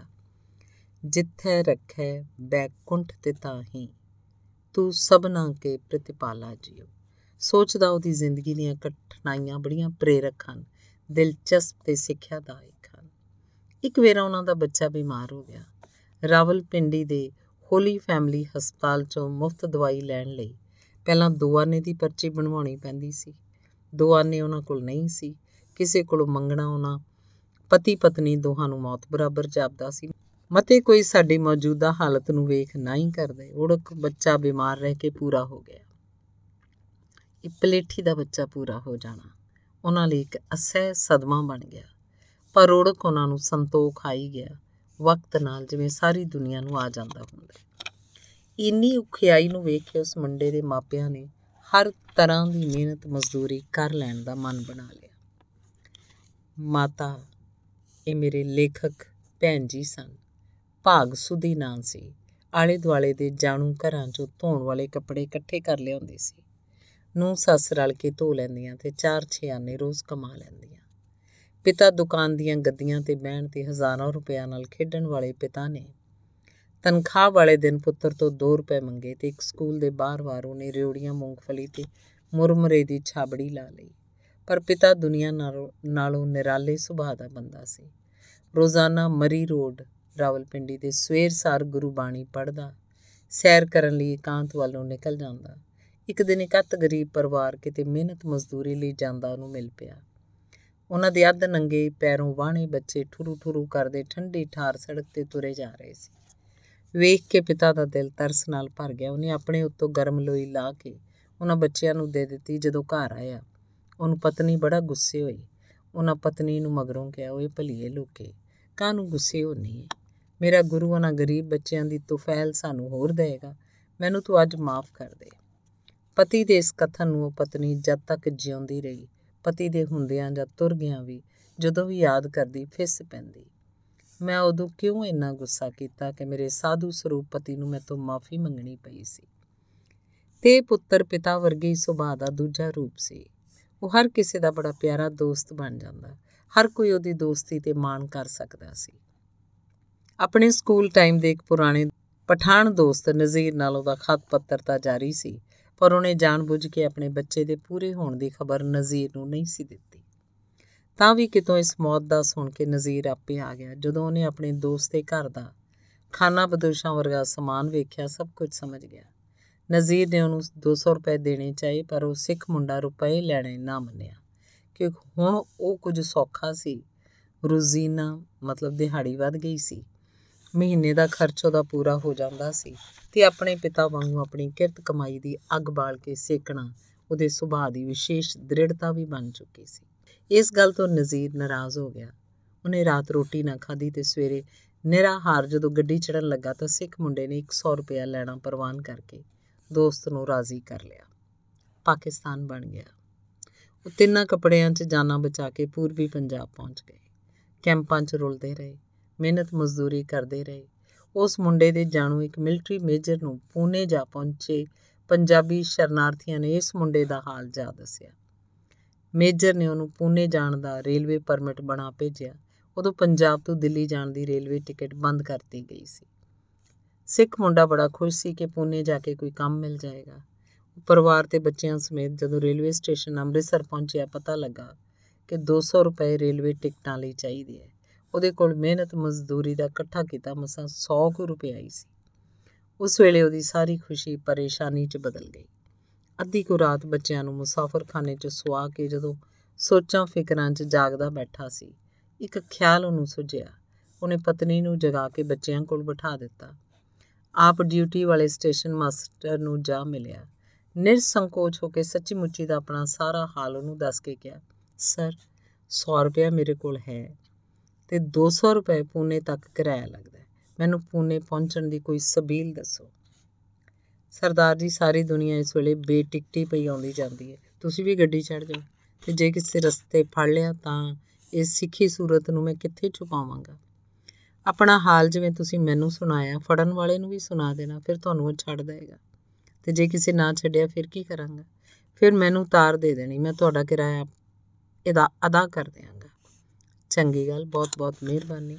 ਮੈਂ ਆਪਣੀ ਪਹਿਲੀ ਆਮਦਨ ਵਿੱਚੋਂ ਤੁਹਾਡਾ ਰਿਣ ਉਤਾਰ ਕੇ ਹੀ ਫਿਰ ਰੱਜ ਕੇ ਰੋਟੀ ਖਾਵਾਂਗਾ। ਉਹ ਸਟੇਸ਼ਨ ਮਾਸਟਰ ਦੀ ਉਦਾਰਤਾ ਤੇ ਇੰਨੀ ਨਿੱਘੀ ਹਮਦਰਦੀ ਦਾ ਧੰਨਵਾਦ ਕਰਕੇ ਗੱਡੀ ਚੜ ਗਿਆ। ਬਿਨਾਂ ਫੜੇ ਜਾਣ ਦੇ ਪੂਨੇ ਜਾ ਪਹੁੰਚਿਆ, ਮੇਜਰ ਨੇ ਉਹਨੂੰ ਮਿਲਟਰੀ ਵਰਕਸ਼ਾਪ 'ਚ 120 ਰੁਪਏ ਦਾ ਫਿੱਟਰ ਲਵਾ ਦਿੱਤਾ। ਉਹ ਪੂਰੇ 10 ਵਰੇ ਉੱਥੇ ਟਿਕਿਆ ਰਿਹਾ। ਗਰੀਬ ਘਰ 'ਚ ਪੈਦਾ ਹੋਈ ਉਹਦੀ ਸੁਚੱਜੀ ਪਤਨੀ ਨੇ ਵੀ ਹੱਥ ਪੈਰ ਹਿਲਾਉਣੇ ਸ਼ੁਰੂ ਕਰ ਦਿੱਤੇ। ਉਹਨੇ ਕੱਪੜੇ ਸਿਉਣ ਦੀ ਮਸ਼ੀਨ ਲੈ ਲਈ, ਜਾਚ ਸਿੱਖ ਲਈ, ਕੱਪੜੇ ਸਿਉਂਦੀ, ਚਾਦਰਾਂ ਉੱਤੇ ਰੰਗਦਾਰ ਧਾਗਿਆਂ ਨਾਲ ਫੁੱਲ ਬੂਟੇ ਪਾਉਂਦੀ, ਸਵੈਟਰਾਂ, ਦਸਤਾਨੇ ਜੁਰਾਬਾਂ ਬੁਣਦੀ। ਉਹਦੀ ਆਮਦਨ ਵੀ ਪਤੀ ਦੀ ਤਨਖਾਹ ਜਿੰਨੀ ਬਣ ਜਾਂਦੀ। ਉਹਨਾਂ ਦਾ ਬੈਂਕ ਬੈਲੈਂਸ 10-11 ਸਾਲਾਂ 'ਚ ਫਿਰ ਚਾਰ ਹਿੰਸਿਆਂ 'ਚ ਹੋ ਗਿਆ।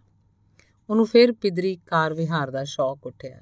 ਆਪਣੇ ਯੂਪੀ 'ਚ ਰਹਿੰਦੇ ਇੱਕ ਰਿਸ਼ਤੇਦਾਰ ਨਾਲ ਵਿਹਾਰ ਸਾਂਝਾ ਕਰ ਲਿਆ। ਨਵੇਂ ਕੰਮ ਦੀ, ਨਾ ਤਜਰਬੇਕਾਰੀ ਤੇ ਸਰਮਾਏ ਦੀ ਘਾਟ ਕਰਕੇ ਕੰਮ ਫੇਲ ਹੋ ਗਿਆ। ਫਿਰ ਨੰਗ ਧੜੰਗ ਰਹਿ ਗਿਆ। ਸਾਰਾ ਸਰਮਾਇਆ ਵਿੱਚੇ ਲੱਗ ਗਿਆ। ਦਿੱਲੀ ਆ ਕੇ ਨਵੇਂ ਸਿਰਿਓਂ ਫਿਰ ਸਿਫਰ ਤੋਂ ਜ਼ਿੰਦਗੀ ਸ਼ੁਰੂ ਕੀਤੀ। ਮਿਹਨਤ, ਅਕਲ ਤੇ ਦਿਆਨਤਦਾਰੀ ਨੇ ਕ੍ਰਿਸ਼ਮਾ ਕਰ ਵਿਖਾਇਆ। ਇੱਕ ਦੁਕਾਨ ਦਾ ਵਰਾਂਡਾ ਕਿਰਾਏ ਤੇ ਲੈ ਕੇ ਉੱਥੇ ਆਪਣਾ ਟੂਲ ਬਾਕਸ ਰੱਖ ਲਿਆ ਤੇ ਸਕੂਟਰਾਂ ਦੀ ਮੁਰੰਮਤ ਸ਼ੁਰੂ ਕਰਤੀ। ਪਹਿਲੇ ਦਿਨ ਆਠਾਂ ਨੇ ਕਮਾਏ, ਜਿਸ ਡਰਾਈਵਰ ਨੇ ਇੱਕ ਵਾਰੀ ਵੀ ਸਕੂਟਰ ਉਤੋਂ ਮੁਰੰਮਤ ਕਰਾਇਆ, ਉਹ ਫਿਰ ਉਸੇ ਦੁਕਾਨ ਤੇ ਆਉਂਦਾ ਰਿਹਾ। ਉਹਨੇ 1961 ਚ ਕੰਮ ਸ਼ੁਰੂ ਕੀਤਾ ਸੀ, ਪਰ 64 ਚ ਦੋਵੇਂ ਪਿਓ ਪੁੱਤਰ ਤੇ ਇੱਕ ਸ਼ਾਗਿਰਦ, ਤਿੰਨ ਆਦਮੀ 50 ਤੋਂ ਲੈ ਕੇ 80 ਰੁਪਏ ਰੋਜ਼ ਦੇ ਮਜ਼ਦੂਰ ਸਨ। ਬੈਂਕ ਬੈਲੈਂਸ ਪੰਜ ਹਿੱਸਿਆਂ 'ਚ ਹੋ ਗਿਆ। ਵਿਹਾਰ ਦੇ ਤੇਜ਼ੀ ਮੰਦੇ ਕਰਕੇ ਨਹੀਂ, ਕਿਤੋਂ ਜੁੜੀ ਜੁੜਾਈ ਮਿਲਣ ਕਰਕੇ ਨਹੀਂ, ਬਲਕਿ 10 ਘੰਟੇ ਡਾਂਗਰੀ ਪਾ ਕੇ ਗੱਡੀਆਂ ਹੇਠਾਂ ਲੰਮੇ ਪੈ ਕੇ ਮੂੰਹ ਹੱਥ ਕਾਲੇ ਕਰਕੇ ਮਿਹਨਤ ਤੇ ਦਿਆਨਤਦਾਰੀ ਦਾ ਜੁੜਿਆ ਇਹ ਮੁਤਬਰਕ ਧਨ ਉਹਨੂੰ ਇਸ ਵੇਲੇ ਮਨ ਦੀ ਖੁਸ਼ੀ ਤੇ ਜ਼ਿੰਦਗੀ ਦੀ ਖੁਸ਼ਹਾਲੀ ਦੇ ਰਿਹਾ ਹੈ। ਸੁੱਚੀ ਕਿਰਤ ਸੰਤੋਖ ਤੇ ਖੁਸ਼ੀ ਦਿੰਦੀ ਹੈ। ਹੁਣ ਬੜੀ ਦ੍ਰਿੜਤਾ ਨਾਲ ਉਹ ਆਖਦਾ ਹੈ ਕਿ ਜ਼ਿੰਦਗੀ 'ਚ ਕਈ ਪਾਪੜ ਵੇਲੇ ਹਨ। ਰੋਟੀ ਕੱਪੜੇ ਵਾਸਤੇ ਕਈ ਧੱਕੇ ਖਾਦੇ ਹਨ। ਨਾ ਧਨ ਦਾ, ਨਾ ਸਿਹਤ ਜਾਂ ਤਾਕਤ ਦਾ, ਕਿਸੇ ਦਾ ਵੀ ਕੁਝ ਵਸਾ ਨਹੀਂ। ਇਹ ਸਾਰੀਆਂ ਹਾਲਤਾਂ ਚੰਦ ਰੋਜ਼ਾ ਹਨ। ਸੁੱਖ ਤੇ ਖੁਸ਼ੀ ਸੇਵਾ ਚੋਂ, ਸਦਾਚਾਰ ਚੋਂ ਮਿਹਨਤ ਤੇ ਸੰਜਮ ਚੋਂ ਪ੍ਰਾਪਤ ਹੁੰਦੇ ਹਨ। ਉਹ ਸਾਰਾ ਦਿਨ ਕੰਮ ਦੇ ਰੁਝੇਵੇਂ 'ਚ ਆਪਣਾ ਇਹ ਪੁਰਾਣਾ ਮੰਤਰ ਪਕਾਉਂਦਾ ਰਹਿੰਦਾ ਹੈ। ਮੈਂ ਨਹੀਂ ਕਛ, ਹਉ ਨਹੀਂ, ਕਿਛ ਆਹੇ ਨਮੋਰਾ ਔਸਰ ਲੱਜਾ ਰਾਖ ਲਿਓ, ਸਦਨਾ ਜਨ ਤੋਰਾ। ਰੌਣ ਚਾ ਕੇ ਜਪਦਾ ਹੈ, ਤੂੰ ਪ੍ਰਭ ਦਾਨਾ ਦਾਨ ਮਤ ਪੂਰਾ, ਹਮ ਥਾਰੇ ਪੇਖਾਰੀ ਜੀਓ। ਮੈਂ ਕਿਆ ਮੰਗੋ ਕਿ ਥਿਰ ਨਾ ਰਹਾਈ, ਹਰ ਦੀਜੈ ਨਾਮ ਪਿਆਰੀ ਜੀਓ। ਧੰਨਵਾਦ। ਭਾਈ ਤੇਜਾ ਸਿੰਘ ਦੀ ਰਚਨਾ ਹੈ। ਸੰਤ ਕਮਾਲੀਏ ਵਾਲਿਆਂ ਦੀ ਕਥਾ ਦਾ ਕਾਲਾ ਸਿੰਘ ਉੱਤੇ ਪ੍ਰਭਾਵ। ਮੈਂ ਆਪਣੇ ਪਿੰਡ ਦੇ ਗੁਰਦੁਆਰੇ ਗ੍ਰੰਥੀ ਸਾਂ। ਕਈ ਮਾਪੇ ਆਪਣੇ ਬੱਚਿਆਂ ਨੂੰ ਮੁਨੀਮੀ ਸਿਖਾਉਣ ਲਈ ਮੇਰੇ ਪਾਸ ਛੱਡਣਾ ਚਾਹੁੰਦੇ ਸਨ। ਸਾਡੇ ਇਲਾਕੇ ਦੀਆਂ ਮੰਡੀਆਂ ਦੇ ਆੜਤੀ ਤੇ ਥੋਕ ਦੇ ਵਪਾਰੀ ਅੰਗਰੇਜ਼ੀ ਪੜ੍ਹੇ ਲਿਖਿਆਂ ਨੂੰ ਤਾਂ ਪੁੱਛਦੇ ਨਹੀਂ ਸਨ, ਪਰ ਲੰਡੇ ਜਾਣ ਦੇ ਮੁਨੀਮਾਂ ਨੂੰ ਢੂੰਡਦੇ ਰਹਿੰਦੇ ਸਨ। ਮੈਂ ਆਪਣੀ ਪਹਿਲੀ ਉਮਰ ਮੁਨੀਮੀ ਕਰਦਿਆਂ ਬਤੀਤ ਕੀਤੀ ਸੀ। ਇਸ ਕਰਕੇ ਮੈਂ ਗੁਰਦੁਆਰੇ 'ਚ ਦੁਪਹਿਰ ਦੇ 2 ਘੰਟੇ ਮੁਨੀਮੀ ਸਿਖਾਉਣ ਦਾ ਸਕੂਲ ਖੋਲ ਲਿਆ। ਵਿਆਹਿਆ ਵਰਿਆ ਕਾਲਾ ਸਿੰਘ ਆਪਣੇ ਲੰਬੇ ਤੇ ਖੁੱਲੇ ਵੱਡੇ ਦਾੜੇ ਨਾਲ ਨਿੱਕੇ ਨਿੱਕੇ ਬੱਚਿਆਂ ਨਾਲ ਰਲ ਕੇ ਮੇਰੇ ਕੋਲੋਂ ਮੁਨੀਮੀ ਸਿੱਖਣ ਆ ਬੈਠਾ। ਮੈਂ ਉਸਤਾਦ ਤੇ ਉਹ ਸ਼ਾਗਿਰਦ ਸੀ। ਉਹਦੇ ਸਿੱਖੀ ਜੀਵਨ, ਸਿੱਖੀ ਸਿਦਕ, ਮਨੁੱਖੀ ਪ੍ਰੇਮ ਤੇ ਲਾਸਾਨੀ ਸਿੱਖ ਸਿਫਤਾਂ ਨੇ ਮੈਨੂੰ ਕਾਲਾ ਸਿੰਘ ਦਾ ਸ਼ਾਗਿਰਦ ਬਣਾ ਦਿੱਤਾ। ਮੇਰੇ ਕੋਲ ਅਖਬਾਰਾਂ ਆਉਂਦੀਆਂ ਸਨ। ਕਾਲਾ ਸਿੰਘ ਨੇ ਖਾਲਸਾ ਸਮਾਚਾਰ 'ਚ ਡਿੰਗਾ, ਜ਼ਿਲ੍ਹਾ ਗੁਜਰਾਤ 'ਚ ਸਿੱਖ ਐਜੂਕੇਸ਼ਨਲ ਕਾਨਫਰੰਸ ਹੋਣ ਦਾ ਇਸ਼ਤਿਹਾਰ ਪੜਿਆ ਕਥਾ ਕੀਰਤਨ ਤੇ ਪੰਥਕ ਤੇ ਵਿਦਿਅਕ ਵਿਚਾਰਾਂ ਕਰਨ ਲਈ ਉਸ ਵੇਲੇ ਦੇ ਸਾਰੇ ਪੰਥਕ ਲੀਡਰਾਂ ਦਾ ਆਉਣਾ ਪੜ ਕੇ ਕਾਲਾ ਸਿੰਘ ਡਿੰਗੇ ਕਾਨਫਰੰਸ ਤੇ ਤੁਰ ਗਿਆ। ਜਦੋਂ ਮੁੜਿਆ, ਮੈਂ ਕਾਨਫਰੰਸ ਦੇ ਹਾਲਾਤ ਪੁੱਛੇ। ਉਹਨੇ ਹੋਰ ਬਾਕੀ ਮੁੰਡਿਆਂ ਸਾਹਮਣੇ ਨਾਂ ਦੱਸਣੇ ਚਾਹੀ। ਮੈਂ ਉਹਨੂੰ ਗੁਰਦੁਆਰੇ ਦੇ ਅੰਦਰ ਜਿੱਥੇ ਗੁਰੂ ਗ੍ਰੰਥ ਸਾਹਿਬ ਜੀ ਦਾ ਪ੍ਰਕਾਸ਼ ਸੀ ਲੈ ਗਿਆ। ਉੱਥੇ ਬਹਿ ਕੇ ਉਹਨੇ ਬੜੀ ਪ੍ਰਸੰਨਤਾ ਨਾਲ ਭਾਈ ਸਾਹਿਬ ਹੀਰਾ ਸਿੰਘ ਜੀ ਰਾਗੀ, ਫਰੂਕੇ ਸਰਗੋਦੇ ਵਾਲੇ ਦੇ ਸਧਾਰਨ ਜਿਹੀ ਰੀਤ ਨਾਲ ਵਿੱਚ ਸੰਗਤਾਂ ਨੂੰ ਅੱਗੇ ਪਿੱਛੇ ਲਾ ਕੇ ਗਾਏ ਗਵਾਏ ਸ਼ਬਦਾਂ ਦੀ ਮੇਰੇ ਅੱਗੇ ਬੜੀ ਸ਼ਲਾਘਾ ਕੀਤੀ। ਦੂਜੀ ਗੱਲ, ਕਮਾਲੀਏ ਵਾਲੇ ਸੰਤਾਂ ਦੀ ਕਥਾ ਦੀ ਕਾਲਾ ਸਿੰਘ ਨੇ ਕੀਤੀ ਤੇ ਕਿਹਾ, ਜਦੋਂ ਕਥਾ ਕਰਦੇ ਸਨ, ਮੈਨੂੰ ਉਹਨਾਂ ਦੇ ਮੁਖ 'ਚੋਂ ਫੁੱਲ ਕਿਰਦੇ ਜਾਪਦੇ ਸਨ। ਸਿਮਰਨ ਦੇ ਸਬੰਧ 'ਚ ਉਹਨਾਂ ਦੇ ਦਿੱਤੇ ਇਸ ਪ੍ਰਮਾਣ ਨੇ ਤਾਂ ਮੈਨੂੰ ਮੁਗਧ ਕਰ ਦਿੱਤਾ। ਮੈਂ ਉਹਨਾਂ ਦਾ ਗੋਲਾ ਬਣਨ ਲਈ ਉਤਸ਼ਾਹਤ ਹੋ ਗਿਆ। ਜਦੋਂ ਉਹਨਾਂ ਪ੍ਰਮਾਣ ਦੇ ਇਹ ਸ਼ਬਦ ਕਹੇ, ਅੰਨ ਦੇਵਤਾ, ਪਾਣੀ ਦੇਵਤਾ, ਬੈਸੰਤਰ ਦੇਵਤਾ, ਲੂਣ ਪੰਜਵਾ, ਪਾਇਆ ਕਿਰਤ, ਤਾਂ ਹੋਆ ਪਾਕ ਪਵਿੱਤ, ਪਾਪੀ ਸਿਓ ਤਨ ਗੱਡਿਆ, ਥੁੱਕਾ ਪਈਆ ਤਿਤ। ਪਰ ਅਗਲੀਆਂ ਦੋ ਪੰਕਤੀਆਂ ਪੜਨ ਲੱਗਾ, ਕਾਲਾ ਸਿੰਘ ਬੇਸੁੱਧ ਹੋ ਗਿਆ। ਹੱਥ ਜੋੜ ਲਏ, ਨੱਕ ਤੇ ਮਸਤਕ ਗੁਰੂ ਗ੍ਰੰਥ ਸਾਹਿਬ ਦੇ ਅੱਗੇ ਰਗੜਦਾ ਤੇ ਰੋਂਦਾ ਰਿਹਾ।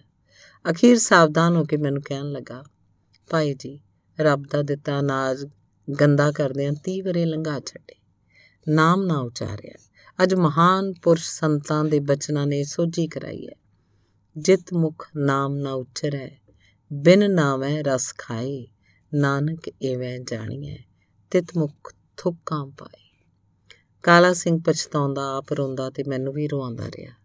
ਮੈਂ ਉਹਦੀ ਭਰ ਜਵਾਨੀ ਚ ਇੰਨੀ ਸਿਮਰਨ ਵੱਲ ਰੁਚੀ, ਸਿੱਖੀ, ਸਦਕ ਤੇ ਗੁਰਬਾਣੀ ਦੇ ਪ੍ਰੇਮ ਤੇ ਗਿਆਨ ਦਾ ਕਾਇਲ ਹੋ ਗਿਆ। ਕਾਇਲ ਹੀ ਰਿਹਾ ਤੇ ਅੱਜ ਤੱਕ ਕਾਇਲ ਆ। ਇੱਕ ਵਾਰੀ ਚੇਤਰ ਚ ਬੜੀਆਂ ਬਾਰਿਸ਼ਾਂ ਹੋਈਆਂ।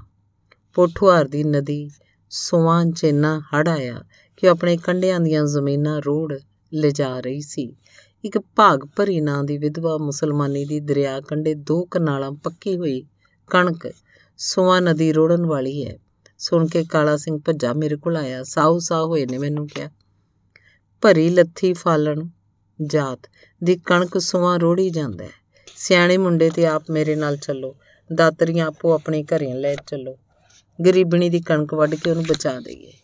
ਤੇ ਮੈਂ ਪੜਨ ਵਾਲੇ ਸਾਰੇ ਮੁੰਡੇ ਨਾਲ ਲੈ ਲਏ ਤੇ ਆਪੋ ਆਪਣੇ ਘਰਾਂ ਤੋਂ ਦਾਤਰੀਆਂ ਲੈ ਕੇ ਭਾਗ ਭਰੀ ਦੀ ਕਣਕ ਵੱਢ ਕੇ ਉਹਨੂੰ ਬਚਾ ਦਿੱਤੀ।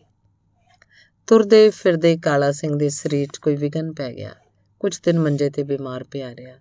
ਇੱਕ ਦਿਨ ਪਿੰਡ 'ਚ ਤਰਥਲ ਮਚ ਗਈ। ਲੋਕਾਂ ਸੁਣਿਆ ਕਾਲਾ ਸਿੰਘ ਬਹੁਤ ਬਿਮਾਰ ਹੈ। ਪਿੰਡ ਦੇ ਬਹੁਤੇ ਲੋਕੀ ਭਾਈ ਹਰੀ ਸਿੰਘ ਦੀ ਡਿਊਟੀ ਦੇ ਬਾਹਰ ਮਿੰਟ ਮਿੰਟ ਦੀ ਸੂਹ ਲੈਂਦੇ ਖੜੇ ਸੀ। ਮੈਂ ਵੀ ਗਿਆ। ਡਿਊਟੀ ਦਾ ਦਰਵਾਜ਼ਾ ਅੰਦਰੋਂ ਬੰਦ ਸੀ। ਸੁਖਮਨੀ ਸਾਹਿਬ ਦਾ ਪਾਠ ਕਰਨ ਵਾਲੇ ਭਾਈ ਪ੍ਰਭਾ ਸਿੰਘ ਸਚਦੇਵ ਨੇ ਕਾਲਾ ਸਿੰਘ ਕੋਲ ਪਾਠ ਕਰਦੇ ਨੇ ਕਿਹਾ ਕਿ ਕਿਸੇ ਆਦਮੀ ਨੂੰ ਅੰਦਰ ਨਾ ਆਉਣ ਦਿਓ। ਕਾਲਾ ਸਿੰਘ ਜੀ ਦੀ ਆਤਮਾ ਗੁਰੂ ਚਰਨਾਂ ਨਾਲ ਜੁੜੀ ਜਾਪਦੀ ਹੈ। ਕਾਲਾ ਸਿੰਘ ਦੇ ਤਿੰਨ ਚਾਚੇ ਭਾਈ ਜੈ ਸਿੰਘ, ਅਮਰੀਕ ਸਿੰਘ ਤੇ ਸੁਜਾਨ ਸਿੰਘ ਕੋਲ ਬੈਠੇ ਸਨ।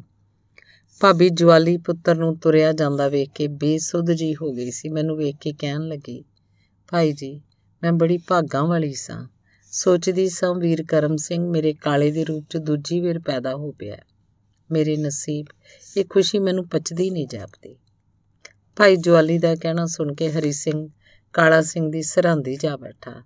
ਕਾਲਾ ਸਿੰਘ ਦੇ ਮੱਥੇ ਤੇ ਹੱਥ ਰੱਖ ਕੇ ਬੁਲਾਇਆ, ਪੁੱਤਰ ਜੀ, ਕਾਲਾ ਸਿੰਘ ਜੀ, ਕਾਲੇ ਨੇ ਅੱਖ ਪੁੱਟੀ। ਹਰੀ ਸਿੰਘ ਨੇ ਪੁੱਛਿਆ, ਬੱਚਿਆ, ਅਸੀਂ ਕਿਸ ਦੇ ਹਵਾਲੇ ਬਾਬਾ ਨਾਨਕ ਜੀ ਦੇ? ਬਿਲਕੁਲ ਸਾਵਧਾਨਤਾ ਚ ਕਾਲਾ ਸਿੰਘ ਨੇ ਕਿਹਾ।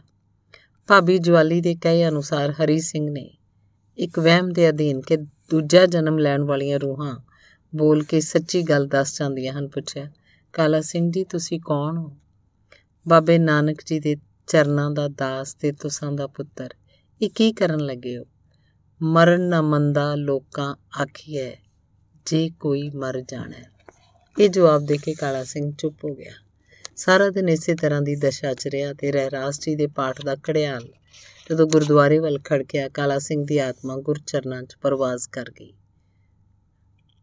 ਟਟੁੰਬਰ ਪਿੰਡ ਦੇ ਹਿੰਦੂਆਂ, ਸਿੱਖਾਂ ਤੇ ਮੁਸਲਮਾਨਾਂ 'ਚ ਕਾਲਾ ਸਿੰਘ ਜੀ ਦੀ ਮੌਤ ਨੇ ਡੂੰਗਾ ਮਾਤਮ ਤੇ ਸੋਗ ਕਰ ਦਿੱਤਾ। ਕਾਲਾ ਸਿੰਘ ਜੀ ਦੀ ਵਿਧਵਾ ਦਾ ਆਨੰਦ ਕਾਰਜ ਉਹਦੇ ਪੇਕੇ ਪਰਿਵਾਰ ਤੇ ਭਾਈ ਹਰੀ ਸਿੰਘ ਦੀ ਸਾਂਝੀ ਸਲਾਹ ਨਾਲ ਬਰਾਦਰੀ ਨੇ ਕਾਲਾ ਸਿੰਘ ਦੇ ਛੋਟੇ ਵੀਰਿੰਦਰ ਸਿੰਘ ਨਾਲ ਕਰ ਦਿੱਤਾ। ਉਹ ਅੱਜਕੱਲ ਕਪੂਰਥਲੇ ਰਹਿੰਦੇ ਹਨ ਤੇ ਕੱਪੜੇ ਦੀ ਦੁਕਾਨ ਕਰਦੇ ਹਨ। ਸੁਜਾਨ ਸਿੰਘ ਜੀ ਨਾਰਨੌਲ, ਹਰਿਆਣੇ 'ਚ ਰਹਿੰਦੇ ਹਨ ਤੇ ਕੱਪੜੇ ਦੀ ਥੋਕ ਦੁਕਾਨ ਕਰਦੇ ਹਨ। ਕੁਝ ਮਾਤਾ ਸੁੰਦਰੀ ਜੀ ਬਾਰੇ ਇਹ ਨੇਕ ਬਖਤ ਤੇ ਬਾਬਰਕਤ ਗੁਰਸਿੱਖ ਇਸਤਰੀ ਆਪਣੇ ਵਰਗੀ ਆਪ ਹੀ ਸੀ। ਮੇਰੇ ਮਾਤਾ ਜੀ ਮੈਨੂੰ 15 ਦਿਨਾਂ ਦਾ ਛੱਡ ਕੇ ਤੁਰ ਗਏ ਸਨ। ਮਾਤਾ ਸੁੰਦਰੀ ਜੀ ਨੇ ਮੈਨੂੰ ਸਕੀਆਂ ਮਾਵਾਂ ਜਿੰਨਾ ਪਿਆਰ ਕੀਤਾ। ਆਪਣੇ ਸਕੇ ਪੁੱਤਰਾਂ ਵਾਂਗੂ ਮੇਰੀ, ਮੇਰੀਆਂ ਮਾਤ ਸਦਰਾਂ ਪੂਰੀਆਂ ਕਰਦੀ ਰਹੀ। ਮੈਂ ਘਰ ਆਉਂਦਾ, ਮਾਤਾ ਸੁੰਦਰੀ ਜੀ ਨੂੰ ਮਿਲਣ ਜਾਂਦਾ, ਚਰਖਾ ਕੱਤਦੇ ਹੁੰਦੇ, ਜੋਤਹੀਣ ਅੱਖਾਂ ਨਾਲ ਹੀ ਦੁੱਧ ਰਿੜਕਦੇ, ਚੱਕੀ ਪੀਂਦੇ ਤੇ ਸੁਖਮਨੀ ਸਾਹਿਬ ਦਾ ਪਾਠ ਕਰਦੇ ਰਹਿੰਦੇ। ਮੈਂ ਜਦੋਂ ਆਖਦਾ, ਤਾਈ ਜੀ, ਤਾਂ ਆਪਣੇ ਅੱਗੋਂ ਚਰਖਾ ਚੁੱਕ ਦਿੰਦੇ। ਮੇਰਾ ਬਚਪਨ ਦਾ ਨਾਂ ਲੈ ਕੇ ਮੈਨੂੰ ਮੈਨੂੰ ਲਾਡ ਨਾਲ ਕਹਿੰਦੇ, ਮਾਲਕਾ, ਮਾਲਕ ਸਿੰਘ ਉਹਰਾ ਮੇਰੇ ਕੋਲ ਬੈ ਮੈਨੂੰ ਧੀਆਂ ਪੁੱਤਰਾਂ ਵਾਲੇ ਨੂੰ ਨੇਤਰਹੀਣ ਅੱਖਾਂ ਨਾਲ ਆਪਣੀ ਝੋਲੀ 'ਚ ਬਿਠਾਉਣ ਦੀ ਇੱਛਾ ਕਰਦੇ। ਮੈਂ ਉਹਨਾਂ ਦੀ ਪੀੜੀ ਅੱਗੇ ਜਦੋਂ ਬਹਿੰਦਾ ਉਹਨਾਂ ਦੀ ਚਰਨੀ ਹੱਥ ਲਾਉਂਦਾ ਉਹ ਪਹਿਲਾਂ ਮੇਰੀ ਦਸਤਾਰ ਉੱਤੇ ਪਿਆਰ ਦਿੰਦੇ, ਮੇਰੇ ਦਾੜੇ ਉੱਤੇ ਮੂੰਹ ਤੇ ਹੱਥ ਫੇਰਦੇ।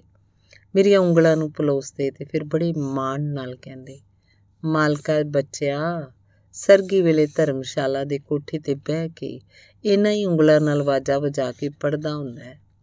ਸਭ ਤੇ ਵੱਡਾ ਸਤਿਗੁਰੂ ਨਾਨਕ, ਮਾਂ ਸਦਕੇ ਬੱਚਿਆ, ਤੂੰ ਜਿੰਦਾ ਰਹੇ, ਲੱਖ ਸੈ ਵਰੇ ਤੇ ਇੱਕ ਦਿਨ ਗਰਮੀਆਂ ਦੇ 4 ਵਜੇ ਮੈਂ ਤੇ ਸਾਡੇ ਪਿੰਡ ਦੇ ਭਾਈ ਹਰਨਾਮ ਸਿੰਘ ਜੀ ਗੁਰਦੁਆਰੇ ਦੇ ਕੋਠੇ ਤੇ ਬਹਿ ਕੇ ਕੀਰਤਨ ਕਰ ਰਹੇ ਸਾਂ।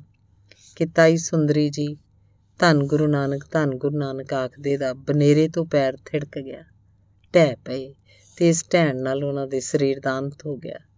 ਗੁਰੂ ਨਾਨਕ ਦੇ ਚਰਨਾਂ 'ਚ ਜਾ ਬਰਾਜੇ। ਇਸ ਦਾਦੀ ਦਾ ਪੋਤਰਾ ਸੀ ਅਕਾਲੀ ਕਾਲਾ ਸਿੰਘ। ਧੰਨਵਾਦ।